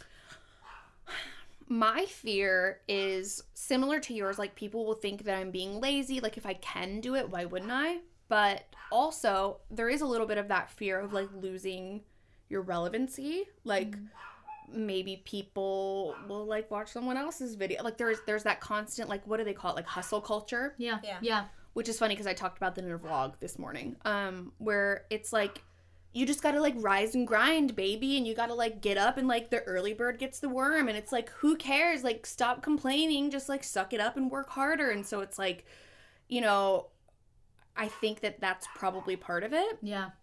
is like thinking that maybe I could like, well, I could put out three vid- videos a week, so why am I not? Yeah. Um, but like at what cost? you Right. know? Exactly. yeah. Exactly. So that's kind of like I I as you just mentioned have recently began like the outsourcing um, process and it's sort of made me realized that yeah, like I could really afford to like scale back a little bit. Like Yeah. no one needs to see me three times a week. when you have your vlogs Like I'm too. fine. Yeah, You still have your I'm- vlogs. I'm always there. It's fine. So going down to two, I think will just be better overall for everyone. Yeah. And yeah, like maybe going down to one and like focusing that time and energy on that one video will make it an incredible video. You know what I mean? And not saying that your other ones aren't, but it like it gives you It that gives much you more time. time. Yeah, like Yeah. rolls over into the next. And even for my editor, I was real quick. Carly, do you mind bringing the dogs up? Just barking like crazy. Um, I was talking to my editor and I was like, "Hey, because I I really do think probably mid November I'm gonna go down to one one video a week for sure, and then that Tuesday video will be like an up in the air. I'm not saying I'm never gonna do two videos a week. It's just like I'm traveling for two weeks, and so it's easier to not pre-film that much. Well, and also we talk about like we've been trying to do a lot more experimental content or Yeah. content that like makes you personally happy. Like even the video you did with your little brother where you like ranked all the Disneyland rides. I loved that video. I but like loved that, was video. like Thank for you. you. personally because you found it fun Yeah. and like obviously your audience enjoyed it but that wasn't like your typical content Yeah. like it didn't have anything to do with fashion didn't Yeah. have anything to do with like Didn't do great in views, but like I, I, thought it was care. a vlog at first, and then I realized like halfway through, I was like, "Oh my god, this is on her mm. main channel. That's Yeah. so cool." Yeah. and and those videos will be that like occasional Tuesday video. But I was talking to my editor and I was like, hey, how would you feel if I went down to, to one video a week? And she was like, honestly, that would be so great because I can put more into the edit of that one mm. video. And I was like, I didn't even think about that. She was like, yeah, you know, I I can do two videos a week and I can keep doing it if you want me to. But I can put the same amount of time that I'm putting into two videos in one video and make have so many of those fun little moments Yeah. and, and take so much time for it and just make it so much better. And I was like, oh, I didn't even think about that. It's not even just that I will be better, the final product will be better too. yeah well so it's kind of circling back how do you guys balance that with your spouses because you guys both have spouses that aren't super like camera um like extroverted like i think I that think Steven's a lot better than Drew at that. I was yeah. gonna say, I think Drew's better than Oh, really? Steven. Yeah. He said that he feels like he does the same thing. Like the camera goes to him and he just goes, like he doesn't know what to do, so his face just does that. Yeah. Steven Steven's funny because I'll get comments on the vlog. It's called Sierra and Steven IRL. Yeah. Of people being like, Steven's never on the vlogs. Like, it's all about Sierra. And I'm like, I leave it up to Steven as much as he wants to be. So if some weeks he's like super into it and wants to be on camera, totally. But I'm not to put my relationship at the expense of like making a vlog together. So if Yeah, he's, no. and he's not, like you said, he's, he is a more reserved person. So if he doesn't feel like vlogging and being on camera, that's fine. I'll, I'll, I'll vlog and it doesn't, he doesn't have to do it. I mean, I literally had a conversation with Steven yesterday, two days ago, where he was like, "Do you think that Kyle secretly wants to be a YouTuber?" Because like when I like like when they were out at like the movies the other day, Kyle was like vlogging for them, and I was like. I honestly think he's just kind of like a Sierra personality. Like I like he has a private Instagram where like only like 5 people follow him. Like he's not at all like like Oh wow. wanting to be famous or wanting anything out of it. I think that he just genuinely is like, this is so fun and Yeah. like, let's whatever. But I feel like both of your guys' spouses are like a little more reserved and a little more like not apt to like pull out the camera in public and a you know Yeah, I think that he, Drew is like literally the world's most supportive angel that like ever existed. So like if it makes me happy, he's super down for it. Um and he's never and I all we always like talk about it. I'm like, Yeah. are you cool with like me vlogging this or or whatever? Um but I don't think he would ever do it himself. like I don't think he would ever initiate it. Actually, there have been a couple times where he was like, "You should vlog this." Steven too. Um but yeah, like and he he's super supportive of me doing it, but I don't think it would ever be like his thing. I think he just tolerates it very well. yeah. well because i think even a lot of it too is like it is cool to have all those memories documented Like Oh, we will literally some nights like just go back to like when we went to Japan and like Yeah. rewatch like we get to Yeah. relive that trip all over again and it's so special and so cool. Like we went on this camping trip like right when we first started dating and it was like the sweetest cutest night ever and we have Yeah. that now to like look back on and we had photos before which is great and just fine. Yeah. But like it's so cool to be able to like vividly see like we were like drunk. We got rained out of our tent and we were laying in his car like I don't remember it was like some Missy Elliott song. We were just singing and like it probably shouldn't have gone on the internet. But it was just so fun and it's so cool Yeah. to be able to like Yeah. relive that like vividly, you know. Yeah, and I and I love that and and uh, Steven and I, like, we vlogged our whole wedding planning process, which is really cool to go back on. Yeah. We're going to Disney World next week, and he, I've, I don't think I've ever seen him so excited to vlog. He's like, we have to vlog this, we have to do that, and like, let's bring both cameras, and like, he's really into it, and and it's cool to see him be excited about that. But I never want to like, I never want to push it, I never want to force it, and so if he doesn't want to be on camera, he doesn't have to be on camera, and that's fine, and and I think it's difficult when I think a lo- sometimes I feel like I have to. Like if it's our vlog channel, like it has to be the two of us, but it doesn't. No, know? not at all. It can it can be me for a little while. It could even be him for a little while. Yeah. And it's fine. Cool. Yeah.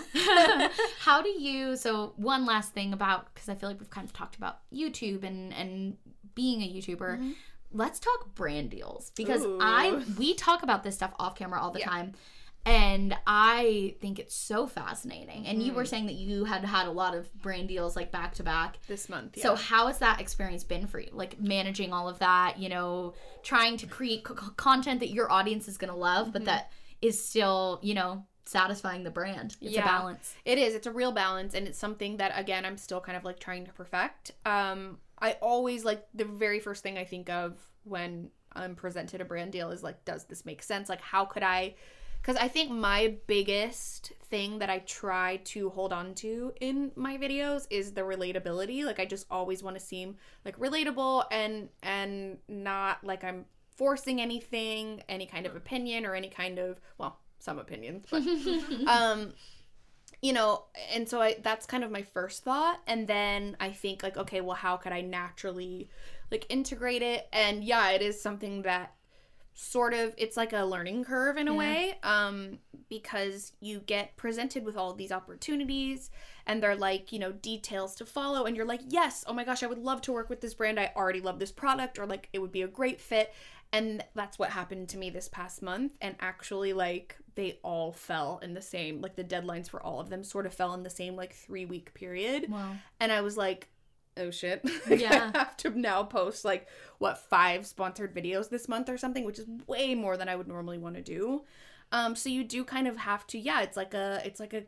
sort of balancing act you have to work on and um yeah i don't know i just i feel like it definitely was a learning experience this month Yeah. because it was so stressful trying to balance just my regular content which all of these videos were just on their own anyway i just integrated something into all of them except the calvin klein video which i did yesterday which is very exciting It was so good. um, thank you. And that was just kind of a bonus thing. But yeah, it's just it, it was it was a really stressful lesson that it taught me was just like like Alicia gave you the advice, like you don't have to say yes to everything yeah. just because something is like exciting and a great opportunity. Like I think I just really need to focus more on scheduling Yeah. learning when it's a good opportunity for me and when it's actually going to like send me over the edge. Well, and I think it's hard, and something that I've probably only learned in the past three, four months is just because it's a brand you love doesn't mean the video campaign is going to be right for you. Yep. I've had brands that I am obsessed with who are willing to pay like a big price, and then, but they want me to do something that doesn't make sense for my audience. And I'm like, I'm cool with like what you're asking for. Like, I'm cool with who you are, but I can't make this video. Yeah. Like you want me to do some like like I had a, a company that I love, brand that I love. They wanted me to do an animal print haul. Have you ever seen something like that? On, like it's just not and and so I'm like they're like, "Oh, you know, we can we can change this in the contract or we can change that or the timeline can change." I'm like, "That's not the issue." At the end of the day, I'm never going to do a brand deal that my audience isn't going to like or Yeah. I'm going to try not to, you know? Well, and they they would know. I mean, I'm your friend, but I'm also a viewer, and like I know that animal print like is not your bag. Like you're not into Yeah. it, so like people would know right away yeah. that this wasn't like an authentic. Maybe if you did it in like a like a silly fun, but like no one, everyone knows that you would never do that. No. So yeah, I agree. I think that there's definitely been times where I've turned down like a lot of money because either like the brand didn't align with my beliefs or didn't carry a range of sizes, which is a big one. Yeah. I got literally an email for a Forever 21 brand deal the other day and I've literally done videos talking about how Forever 21 clothes don't fit my body, Yeah. which is so funny. It's like, well, there's You know clearly a lack of reached out to me at least like five times. I don't even know if I'm allowed to say this. Victoria's Secret. And I'm like, ha- and, Have and, you watched? and also like every fit tea that you could ever imagine. I've literally made a video called like Oh, Dear Detox yes. Teas, stop trying to sponsor me. Yeah. And and I just I'm like here's my thing. I have worked with and I'm willing to work with brands who have made mistakes in the past. I'm okay with that. If you are making changes right now, actually making changes in your store's branding, in um like the the board of directors in your company, in the size range that you carry, I want to be part of that. That's great. If I can be part of a campaign that's going to help girls who are going shopping to feel represented, fantastic. If Victoria's Secret made some big changes in the next few years, I would be sure, I would be open to it. But as it is right now, absolutely not. Mm-hmm. Same with the the, the, the one there's this one detox tea company who keeps reaching out to me to try to get them to do a skincare sponsorship because they have like a skincare line and they're like we're so much more than a detox tea and I'm like but you're still a They detox always tea. say that, or Yeah. they're like, "Well, we're focused focused on like the wellness aspect of Yeah. it," and, blah, and you're like, "It's literally a laxative tea." Like, what do you mean? Yeah. So I I'm I'm not looking for I don't need to partner with brands who are literally perfect and have never made mistakes. Oh yeah. I am like if if Forever 21 changed a bunch of things and and they had such better sizing and and more inclusive marketing, I'm sure you would be more open to it. I would. But as it stands right now, like that it doesn't matter how much the campaign is, I'm not going to say yes. Well, and I think kind of circling back to clarify for anyone listening, I think that like the big thing with Victoria's Secret right now is that they are rebranding and Yep. they are trying to like be more size inclusive. But I think that a lot of the times when places like that are reaching out, it's because they need a PR save. Yeah. Versus Yeah. like we have realized like the error in our ways. Yes. We have new management. We have a new way that we're going to go about everything. I think right now, like uh, fortunately, like body positivity is trendy. Yeah. like Yeah. I think it's like actually a really great thing that like it's trendy not to Photoshop and Yeah. it's trendy to do all these God, things finally. because like that's how it should have always been in my opinion. Um and I, I just feel like it's so like easy to spot when a brand is doing that authentically Mm-hmm. versus when a brand is like we've gotten a lot of backlash we don't want another trending twitter moment so Yeah. we're going to use more inclusive models but like not change our sizing at all Well, Like, and for all, me, you know? I want to see a brand put in the legwork first. yeah I don't want to be the PR save. Yeah. You know, I don't want it to be, oh, well, we partnered with this creator who does body positivity. Like, I want to be, I want you to make the changes, put in the legwork, really start to change the way your company markets things. Like regain trust. yeah. Mm-hmm. And then, like, I'm here for it, you know, if I like Yeah. the brand. Yeah, I agree. I think the the like I don't know, there's there's a brand um recently that like reached out. Well, okay. I'll I'll back up. I did a video probably like a year ago on um, a brand that does mainly jeans. I'm not going to say who it is, but Yeah. a brand that does mainly jeans and they began offering extended sizing but like not in store. So Okay. people were really upset because they can't like walk into a store like everyone else and like buy these jeans.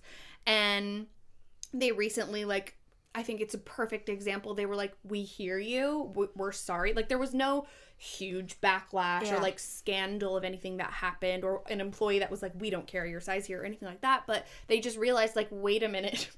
the human beings that are in these sizes like they need to be able to like go to the mall and buy jeans as well. So like I thought that was a brilliant way of handling it and they did like this big promo and they were like we're carrying sizes like double zero to 24 in store now like no matter what when you come to our store like you can find your size and I think that's like a oh, brilliant yeah. way to handle it.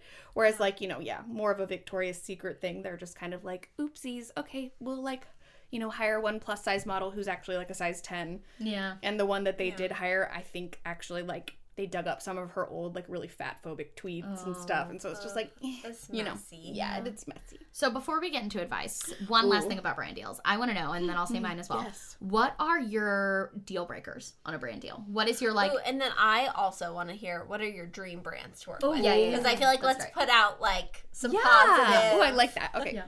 Um, do you want me to go first? Yeah, sure. Go. ahead. Okay, so hmm, We can kind of we can kind of go back and forth about deal breakers. Yeah. Okay. Yeah. So um, hmm. I, I'll I'll do one first. Okay. What do you think? 'Cause it's that's what made me think Yeah. of Let's it. hear it. Um, whenever they want you to say something verbatim, absolutely not. It's like check out my new blah blah Yeah, blah. If, if they say God. like you have to say this, I'm like nope, Yep. nope. If they say here are some like things that we'd like to be incorporated, put them in your own words. Then I'm like, or my favorite is when I work with a brand and they'll give you that list of like here's so many options, whatever you actually like about the brand. Here's like some additional information just so that you don't like misspeak mm-hmm. because you know I don't really script out my videos, so it is nice for them to be able to say like especially for sizing to specifically say like we carry up to this size mm-hmm. so that I, i'm not just saying they carry every size because they you know don't they carry Right. up to a certain size. So I like when they like actually give you information, but then it's totally up to you. I love that. I think that that's like a huge plus for me when you do get sent that and it's like, yeah, just pick a couple things, but make sure to say it in your own mm-hmm. words, like stay true to your message and like your personality. Like we really like when a brand reaches out to you and like really wants to kind of just like I guess uh, like uplift your personality or kind of just like Yes. add to whatever it is that you're doing and just like have them be a part of it Yeah.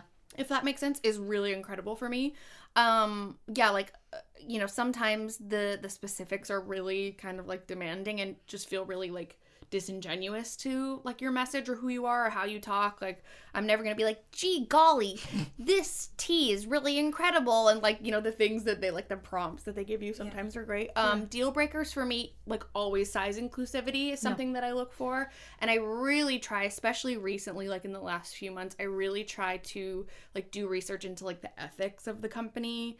Like how these clothes are made or like if they're like the most sustainable thing in the world or not and it is kind of like a fine line between accessibility and sustainability like you want to be able to have like I, I can't just do videos where i promote like these very like reformation or something you know they- they're size inclusive they have a plus size line or Anthropologie or whatever but it's not a reality for everyone Yeah. everyone in a plus size body. So that's something interesting. Um, hmm, another deal breaker. Um, I a big deal breaker for me is when brands try want it to seem like it's not sponsored because I'm Ooh, very very like this video is sponsored. If it's Instagram hashtag ad, and whenever brands are like, especially on on Instagram, they're like, oh, could you just do like hashtag like partner instead of like hashtag ad? I'm like, no no no no no. I will either You do can get in hashtag. for yeah, that. Mm-hmm. it's literally against the law. And also, I love that now Instagram has the paid partnership tool because it is so obvious. I can say paid partnership by whatever brand, but I can't tell you how many huge creators I see who don't disclose that it's sponsored. And I'm like, you gotta say it. Like, it's just it's illegal. it's illegal. I know. so I don't like crazy. when when I I love when brands are like, make sure that you say this is sponsored or this is an ad because I'm like, cool, we're on the same page. Like, yeah, I love when they're like top of the description box literally say this is an ad for blah blah blah or Mm-hmm. this is sponsored by blah blah blah. I think um like a, a deal breaker for me is them coming into like, you know, my space and being like, we would love to work with you. We love your content. Like, we love your try ons or whatever. We want you to film a video about like, blo- that's something that's completely not my content. Yeah. And it's just to fit their product. Yeah. Like, the video revolves around their product. And I just love and appreciate brands so much. Like, what was the brand that did the Bretman Rock campaign where he was like walking on the dock and he was like in a little like robe or something and a oh, towel? Oh, I don't know. I don't think I've seen it. and that. it was so like authentic. I don't remember what makeup brand it was, or maybe it was like Pure Cosmetics or something. Yeah. It was so authentically him and like how he already is, and that was Yeah. like the most brilliant ad I've ever seen because it just so seamlessly fit. Like they just let him. I you can tell like take the reins. Yeah. And I'm sure it drove so many sales because it's like that's what people want to see. Yeah. Like when they give you that creative freedom. That's a huge thing. So that's like a deal breaker for me is when they try to like completely strip that away and they want you to create a commercial Yeah. for their product. Oh, absolutely. I feel like I've I've gotten so much better at choosing brand deals because I think what people don't understand is even like if I have a month where I do three brand deals, or like Carrie was saying, she had a month where she did a lot. That is still like a such a small percentage of the ones that come in. Like w- every brand deal that you guys see is like probably two or three thousand emails that I turned down. Mm-hmm. You know, and like Yeah, we- I don't know if a lot of people know that actually. yeah, yeah, like they're, and then even the ones that I turn down and I say, you know, I, I'm not even going to respond to this. There are some that we get deep in the negotiation process, and I decide either morally I don't align with this brand, or they're asking too much, or I don't think my audience. Sometimes we can't come to a video idea that I think would work for me, and then also sometimes their timeline is too much. I'm like, I can't make a high quality video in like three days. Like it's not going to happen. Yeah, sometimes there is like you, you know you do get sent those emails that are like the product will be sent to you on October 17th. We expect the video by October 19th. And Yeah. you're like, do you know whether I have a life? It's, and a it's job?" hard too when it's a uh, brand that you love so much. I've had I've had brands that I just adore, and I'm like, I have to turn this down because Yeah. I I can't I can't film a good video in that amount of time. Yeah, I need to start doing that. Because I'll be like, sure, the 17th, and then I'll have it to you by the 19th. I just won't sleep. It's okay. Like, yeah, I need to. I need to work on that more. Do you negotiate all your own brand deals, or do you have I like a do. manager? So I've recently kind of acquired a manager who brings me like uh, I guess additional brand Okay. deals, but I still do like I'm like the only person on my email Wow, that does That's a lot. It is. a- it's a lot, and it's hard too with contracts. I bet because I when I was doing I did my own contracts for a long time, and it's hard to like. Because you don't know all the legal terms, and you're like, I don't know what this Thank means. God I have a cousin who's an attorney. Oh, and, does he you do all your contracts? Well, sometimes I've sent her like her. occasional things to look over and just been like, "Hey, can you like you know view this for me?" I try not to bother her. Too. I'm not. I'm not trying to squeeze her services out of her for free, but I have like um. I also referred to her during the rat uh, the roof rat crisis. I was like, Oh. legally, how can we like hash this out? Right. Um, but yeah, so like luckily for that, if I have like a, a real question, um, you know, I can send it to her. But otherwise, like, yeah, it is. It's a really kind of daunting thing because you're like, am I being taken advantage of? And there's all this like fancy legal jargon in this contract, and um, it's definitely like learning experience for sure. But Yeah. Well, I'm so proud of you. Like I just love watching you grow and and figure out YouTube and you have such an important message and that I am so like proud to be associated with you. thank you. Like, I feel the same way. I I honestly like I talk about you all the time of like, oh my gosh, you guys have to subscribe to my friend Carrie. Like, Me she's so great. Like I just am so happy that because the content you are creating is so important. Thank you. And I mean, your content inspires like, you know, almost millions of people at this point and also me like so much. I mean, it's been such an instrumental part of my own body confidence journey. Like watching your Victoria's Secret video was so emotional for me because I you. totally know and that's like the thing is like the people who are watching these videos like totally know what you're going through because they've gone through it themselves. And so for me it's like you're my friend but also i mm. just look up to you so much in that sense and it's it's it's an absolute honor to be like in the same space as you and be like i like you know we talked about earlier people will say you know your name in almost every single one of my videos or instagram posts and i'm like yes. Like i literally love it. I oh, some people like in another universe maybe might be annoyed or something but i think it's so great and i mean yeah like like i said you know your your content is for like all of these people that you're helping but also like for other creators and like me mm-hmm. you know? So i just I mean, and for the record we do this when the camera's not rolling by the way. Like all the time we'll be like i just literally think you're so great. And but it's you. it's you're such a gem. You're such like a rare little bright light in this community. And i don't know honestly like even in the last year with just navigating youtube in general you've helped me so much with just like back end stuff and networking and like you know in every single time there's like an event or a party or something going on, you always make sure to invite me. You always make sure I'm included. You got me into the YouTube party at VidCon, which is really hard to get into. I got you. You got me in, even though we got like kind of yelled. at. I um, forgot about that. Like I was so mean. so mean. Um, and so yeah, I just I I really like appreciate and love you. Mom, thank you. I love you. Let's like not cry though. Should we do advice? Yeah, Yeah, let's do it. Let's do it. Hey, Sarah and Skylar and Carly. I just wanted to say I love your podcast. And first things first, Skylar, I'm also an INFJ and blue and type 2. So that's pretty awesome. I feel so understood by you, which is great. Um, my question is for kind of career advice versus pursuing your passions. I'm currently 24 and starting my career right now, and I really don't like where I'm at. Um, I just want a more creative career, but I know sometimes that can, you know, not earn as much money when you're first starting out. So I just wanted to see what your guys' thoughts were on when it comes to uh, like financial stability in a career versus just following your creative passions. So thanks. I love all you guys, and I look forward to hearing more of your content. Mm, love you. Thank you. So nice. That's so nice. I mean, I think all of us have had those to make those decisions. We've all worked jobs that we don't like, Mm-hmm. and it's it's so much easier said than done to just f- figure out what you love and find a way to get paid for it. But at the end of the day, you have to pay the bills. You have to get food on the table. Yeah. So what it, what would you guys? Do you want to start, Carrie? Sure. I think like God, that's such like a, a fine line, you know? Like I bartended and and worked as a server and, you know, dealt with people like yelling at me about their food being too cold or whatever for like I think 4 years while I was still doing YouTube like at night to Wow. try and like, you know, make it happen.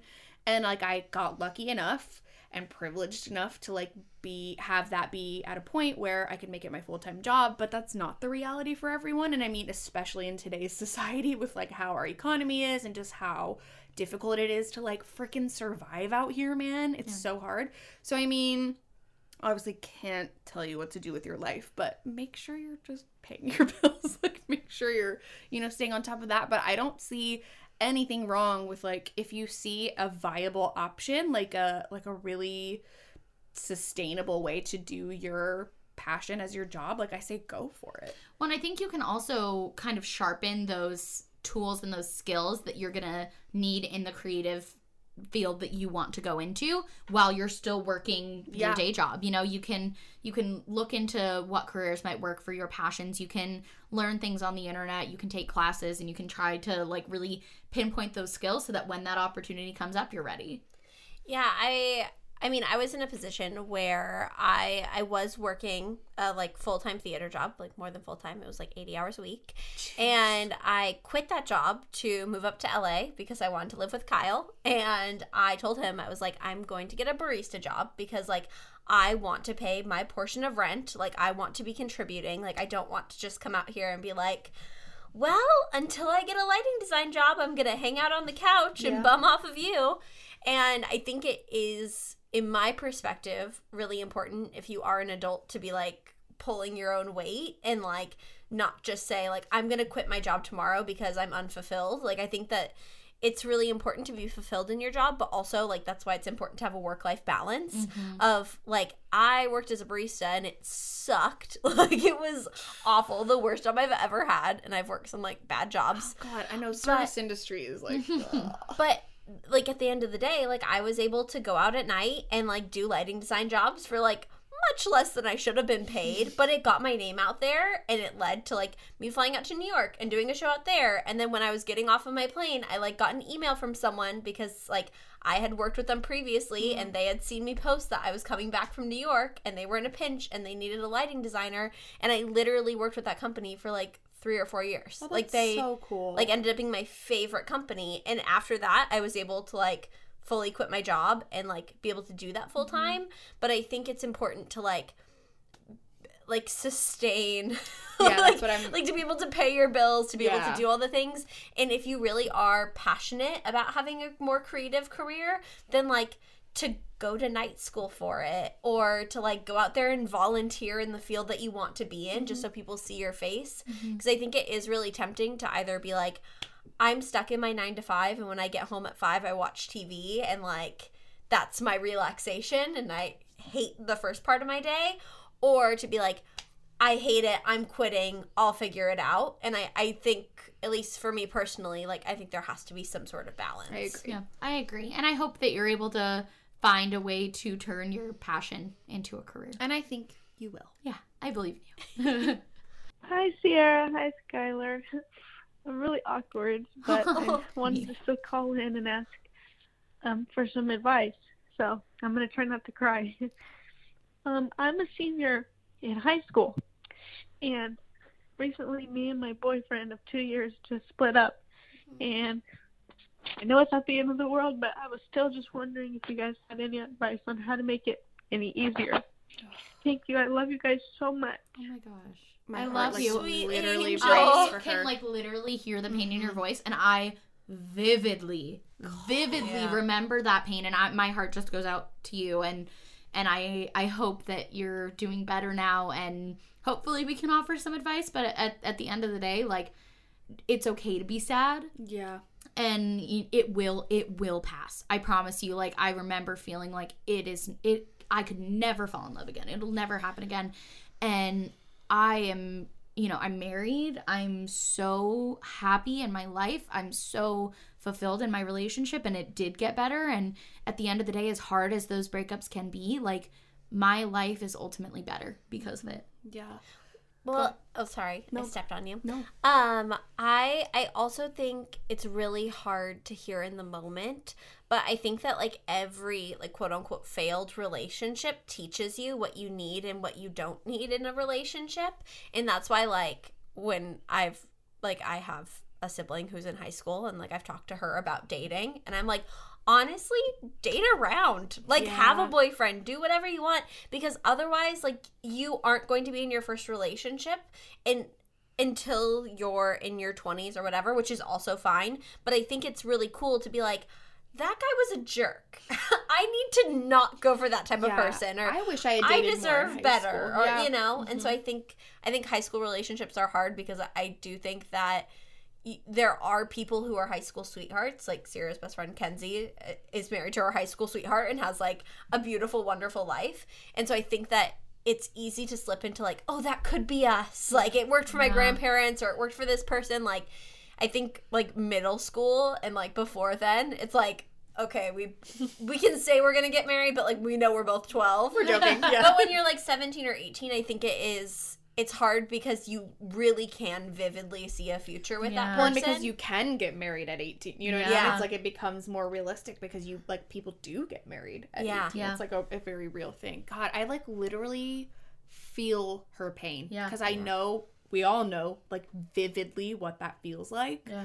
And it's such, I mean, it really, it is a loss. It's going through a loss and it's the most, like, soul crushing pain there is, honestly, besides, like, the death of someone, which it is kind of a death of a relationship, you know? And it's like you see someone every single day and then suddenly you just don't talk to them, you don't see them. It's like a really rude awakening. And I wish I could say that there's something other than time that's going to heal you, but ultimately it is going to be just like like Sierra said, just like kind of you have to sit in that pain, unfortunately, for a little bit and like feel it and then get through it. And there's Yeah. like an Alanis Morissette song, I think, mm-hmm. that's like the only way out is through. And it's so true. And you have to, you know, it doesn't seem like it right now, but I promise you there will come a day where that person is like not even a thought in your mind anymore, which is like literally impossible to fathom right now. right You know, I went through like one of the worst heartbreaks of my life like 4 years ago. And this was a a person that like lived with their mom, didn't have a job, asked me to pay their car payment, um like took wanted to take me on a date and took me to Chick-fil-A and then asked me to pay. Like that type of um and I was just heartbroken over it. I was like how how could you? And now like fast forward to 4 years later, I'm like with the sweetest, most supportive, incredible partner who, you know, supports me, uplifts me, thinks I'm wonderful and like literally hung the moon and that never would have been a possibility had I like, you know, yeah not taken that time to heal and grown from it. And so, and like, you know, if I had ended up with that other guy. So, um, I think it's just time spending, like, you know, taking that time and really like, I think there was like a video that I saw that was like, something about like the timeline for a breakup and it's like take the first week and just really like cry it out watch those sad movies eat ice cream like do whatever you got to do like just live in that and then maybe start to try and like hang out with your friends more and kind of like get out there and maybe eventually start dating again which seems like impossible like you said you know in that moment you're like I could never move on yeah Yeah. but I think that like time is going to be your best friend Well, and I also think uh, it's hard because it doesn't seem like it's a blessing. I'm sure it seems like it's the worst thing in the world. yeah But like just me being kind of a logistical person, like if you're a senior in high school, you're about to graduate and become an adult. And Yeah. like God, whether that's so that true. means like going to college and like not worrying about like going to the same college as them and having to deal with long distance, like or whether that's like staying where you are or moving and like going into your career. Like you now are like a free woman and like You have you so can much life ahead Oh of my you. gosh. yeah, and I feel like there it it will it'll be different and it'll be hard, but it will also be so cool and rewarding to know that like you really established your career, you found out who you were, you did all these things like on your own and I don't know. I totally agree. I think that it can be like a blessing in disguise in a way, and it gives you now an opportunity to like just focus on you Yeah. and really like think, okay, what do I love? Like, who am I with? Because I, I don't know, for me, anyways, in high school, I would use my high school boyfriend as like a crutch. I was like Carrie and blank, you know, and it took a lot of kind of rediscovering and being like, okay, who is Carrie without this person? Yeah. You know, Yeah. and I think that that's like a rare opportunity that you have, and hopefully, hopefully you're okay. Yeah. I just want to hug you. do each of you guys want to give let's each do a piece of practical advice like Okay. just moment to moment and then uh, a little piece of advice of what you would give your high school self when you went through that Oh, jeez.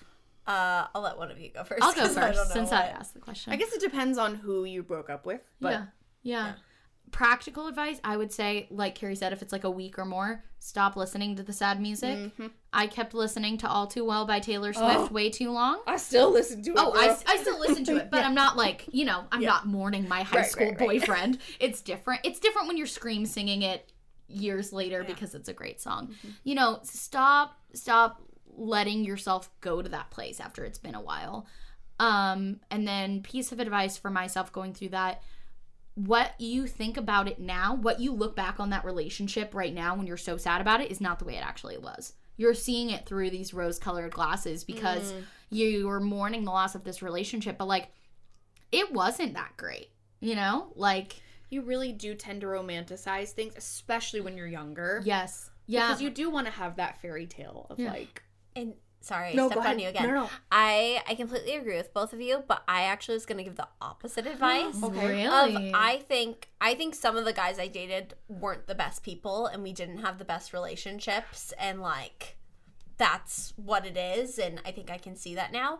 But I do think like at least one person that I seriously dated, but like a lot of people that I casually dated too, like weren't bad people and Right. there was a reason why I was in a relationship with them and why they were my mm-hmm. best friend for so long. Mm-hmm. And I think like having grace for like your exes, like Yeah. once you get to that point Yeah. of like the person who I seriously dated before Kyle, like I've run into him at parties and he like shakes Kyle's hand, we oh, that's hug. nice. It's like all good because we both know that we're good people. We just weren't good together. Yes. Yeah. We were really great best friends. I know Yes. sometimes, But it's like just we not weren't meant to like Yeah. get married. I And- think that's where you know? where you should draw the line is like don't look back on the relationship with rose colored glasses, but show grace to the person. Yeah. Like you can look at the relationship and be like, well, we did fight a lot. Or like, Yeah. well, you know, we really didn't have a lot of the same interests. Yeah. But you don't have to look at them and villainize them. Yeah.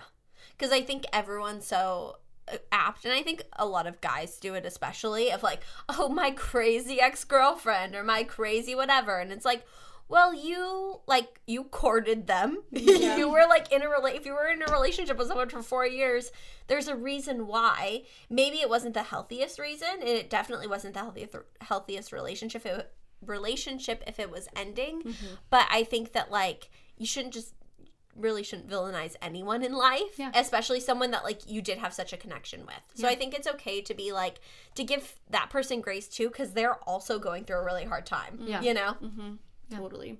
Okay, so the practical advice that I would give is unfollow your ex on Yes. social media, block them, stop going back and looking at their photos, keeping up with what they're doing. Don't get a second Instagram to follow them or whatever the Yeah. case may be. I mean, even up until like a few years ago, I would still check in on my exes because I like to torture myself. I don't know why. I think everyone does it, Yeah. but you know, I would even I would even go back and like look at the girls that I would be like jealous of during Yeah. the course of our mm-hmm. relationship, like long after the relationship ended. It's just like a weird. I don't know. Yeah. We're all, we're all like a little masochistic. I think. Yeah. So that would be like my practical advice is just like stay the hell away from them on social media. If you want to move on with your life, like don't look back. Yeah. know? Yeah. Um, and then, gosh, I guess more of the kind of like sentimental advice I would give myself is sort of piggybacking off of what I said earlier, where it's like, you know, take this time as an opportunity to grow yourself. I think I was just a really codependent person when I was younger.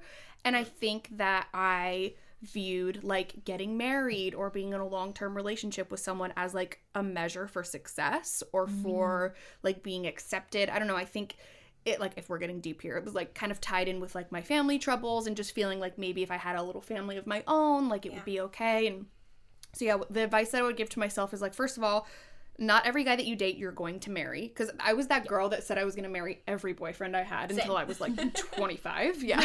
Um and it was always like we're going to get married and it, I would jump right into it. And yeah, just kind of really like take that time as an opportunity to like figure out who freaking Carrie is because I didn't figure that out until I was like 27. So, like, if I could go back to being 18 and worry less about whatever was going on with who I was dating at the time and more about like what was going on internally, I think I would just been a lot happier. I love that.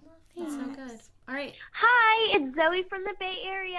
I just wanted to ask, how do you stay so body positive even though there's so many haters and the stigma of social media in the world? Okay, I love you. Thank you. Oh my gosh, Oh my I gosh, love Zoe you, from the Bay! I love I love you, Zoe from the Yeah, Bay. Yeah, wow. Oh my god, it's like Jenny from the block. but Yeah, Zoe, from the Bay. Love that. Oh gosh. I think for me, the sooner I realized that, like, and we've talked about this multiple times, like my weight and my size and however many stretch marks I have and however much cellulite I have at any given time in my life is nowhere correlated to my worth in the world. Mm-hmm. The sooner I realized that, the the like I mean I just literally like launched myself ahead on my body positivity journey or my body confidence journey. And you know, you as a young woman are taught from a very young age that like you're kind of like currency in the world is your looks and how you present yourself and if you're desirable to like society or to to men or whatever. And so I guess the haters thing, I guess I haven't really gotten that much until recently. Like you know, people that are like LOL you're fat and I'm like, "Well, that's not an insult." So Yeah. that's fine. Um thanks. Um so I guess I mean yeah, there are. I guess there are a lot of haters out there. I take that back, but I mean, you just you have to be like comfortable within yourself Yeah. To to be able to like you know go on a journey like this. But the thing that's funny is, and I don't know if you guys agree, but like body confidence and like being up on this journey is actually almost even harder than like back in the day when you used to like loathe yourself. Like it, there's more work Yeah. involved, Yeah. but it's like so much more rewarding. I don't know. Have you found that to be the case? Yeah, I mean, it's easier to sink into that like self hatred. Yeah. You know, when I Because you're just your mind just goes to it instantly. you yeah, know? it, it's it's harder to fight it, mm-hmm. but you're right. It's so much more rewarding, and and it's so much easier on your mental health to not let yourself go to that place. I think a big thing for me too is when I, I it's easy to say like, oh, they hate because they're jealous. Like I feel like that's a very common thing. I don't believe that. I what I think really changed my view on it is people who are hating on you because of your size also hate themselves if they were that size or because they are that size. And I am very grateful that I do not hold myself to that standard. And I'm very grateful that I show myself love in a way that they would not show themselves love if they were my size or maybe they are my size especially with people on the internet you know like that if they're holding me to this ridiculous standard they're also holding themselves to probably an even higher standard and my heart breaks for them. Mm. And i think that really changed the way that i i think about people who criticize my body I mean, I think it's important too. We were even talking right before we started filming about like how weird would it be if you only saw yourself through the perspective of like the people who love you the most. Of like even the other day, I I think it was like on Sunday, Kyle was like super tired, so he like took a nap and like I had just done my glucose test and it was like a whole big thing and I just felt like gross. It was like 90 degrees in San Diego and I like drove up to my parents' house to drop something off for them and I like walked in and my mom was like you have never looked more beautiful. Like you are oh. glowing. Like what like the pregnancy glow is real. And I was like I literally feel like gross and sweaty and I would not say that I'm glowing, but like to her that like it wasn't prodded. It wasn't like, "Oh, do you like my outfit?" Right. It was like I walked in and she was like, "Oh Oh my gosh, my daughter." yeah. You know, but like to me I'm like pregnant and tired and I felt gross cuz I had my blood drawn earlier that day and you know, but I think that knowing that like no one even in your most body positive headspace, no one is going to be a harsher critic than yourself. Like knowing that no one really cares. Like I didn't wear a bathing suit at the beach. I, don't know if I ever have. maybe like Really? maybe like once this summer I did, but like I just never did growing up because I was under the impression that if I walked down the stairs at the beach, everyone would be looking at me and they would be like, "Who is that monster?" Gross, that you know. But in reality, no one cares what you look like when you're 12 years old and you're walking down the steps of the beach. And I think that like knowing that like the the better vision or like the better perspective you have on like how beautiful you are and how kind you are and all the other things that make you a redeeming person other than your like aesthetic appearance. I feel like if you're your worst critic and you can improve how you feel about yourself, then like the world's better place. I agree, and I think um, something that kind of ties along with that is something that Jameela Jamil, who we love around here, Love Yes. her. makes so many like incredible, just little tidbits of interviews that are just little delicious gems They that are. I love. And something that she talked about recently was like, she was like, I don't even necessarily consider myself part of like a body positivity journey or movement. I'm like body neutral. She's like, I focus a lot less on my body, and I focus more on like my ambitions and my goals and like taking the the image out of it you know not having it entirely be just about your body and the way you present and your size and whatever like i i really like i really love the idea of that. I think Yeah. that that's so interesting and like just taking the the like aesthetics out of it or like the vanity out of it you know and just focusing on like I feel strong or I am really kind to people and I'm really like welcoming or including or whatever and kind of focusing more on those things I think is like really helpful as well. Yeah, I think so too. And and it's so interesting. This is the first we've really talked about body positivity on this podcast, which I feel like we could do a whole podcast Seriously, oh my gosh. us talking about body positivity, which you kind of were like the catalyst for the podcast. We did that sit down chat video on my vlog channel. Do you remember oh, that? Oh, Yeah. And it was like kind of low key like a tester for the podcast. Oh, well, I'm glad And- that I didn't know that because I would have been very nervous. Yeah, it went so well. It's okay. I didn't know that either. Yeah. No, I don't think it was a purposeful Right, like, yeah, yeah. test, but I think it did. That was kind of what sparked our conversation. Was that video was so well received, and we were like, wow, wouldn't it be great if we could have these like long form conversations all the time? And then that's kind of how the conversation That's so cool. about the podcast started. that. So I would love to have you back and do another I would podcast. love to come back. There's- I would love to come back every day and film this. it's so good for my soul, you It know? is. It's just a fun opportunity because we. I mean, we'll turn this recorder off and we'll keep going. literally all night and i'm not joking like and that's why i think that that other video probably was so well received because we just decided in the moment like we there was no plan. I mean i know you said that you kind of had an idea like or whatever but that's like in the what three or four times that i've been here that's like what the three of us would do. Yeah. we would literally just talk about all of these same topics and so i think it just because it was so organic and it came so naturally for all of us that it, it was probably like you know that probably conveyed on camera. Yeah, and it's fun to get to share it with everyone else because there's no camera rolling when we're talking about that. Which, you know, earlier talking about work life balance is probably a good thing. Yeah. That we get to have those conversations and we don't share all of and you don't get to know about it. so, uh, with that being said, follow Carrie. You can follow her on Instagram. You can follow her YouTube channel, her vlog channel. Um, watch all her rap videos. Hashtag rat chats for life. Rat chats for life. We love Carrie so much, and we love you guys. Thank you for watching, and we'll see you next week. Bye.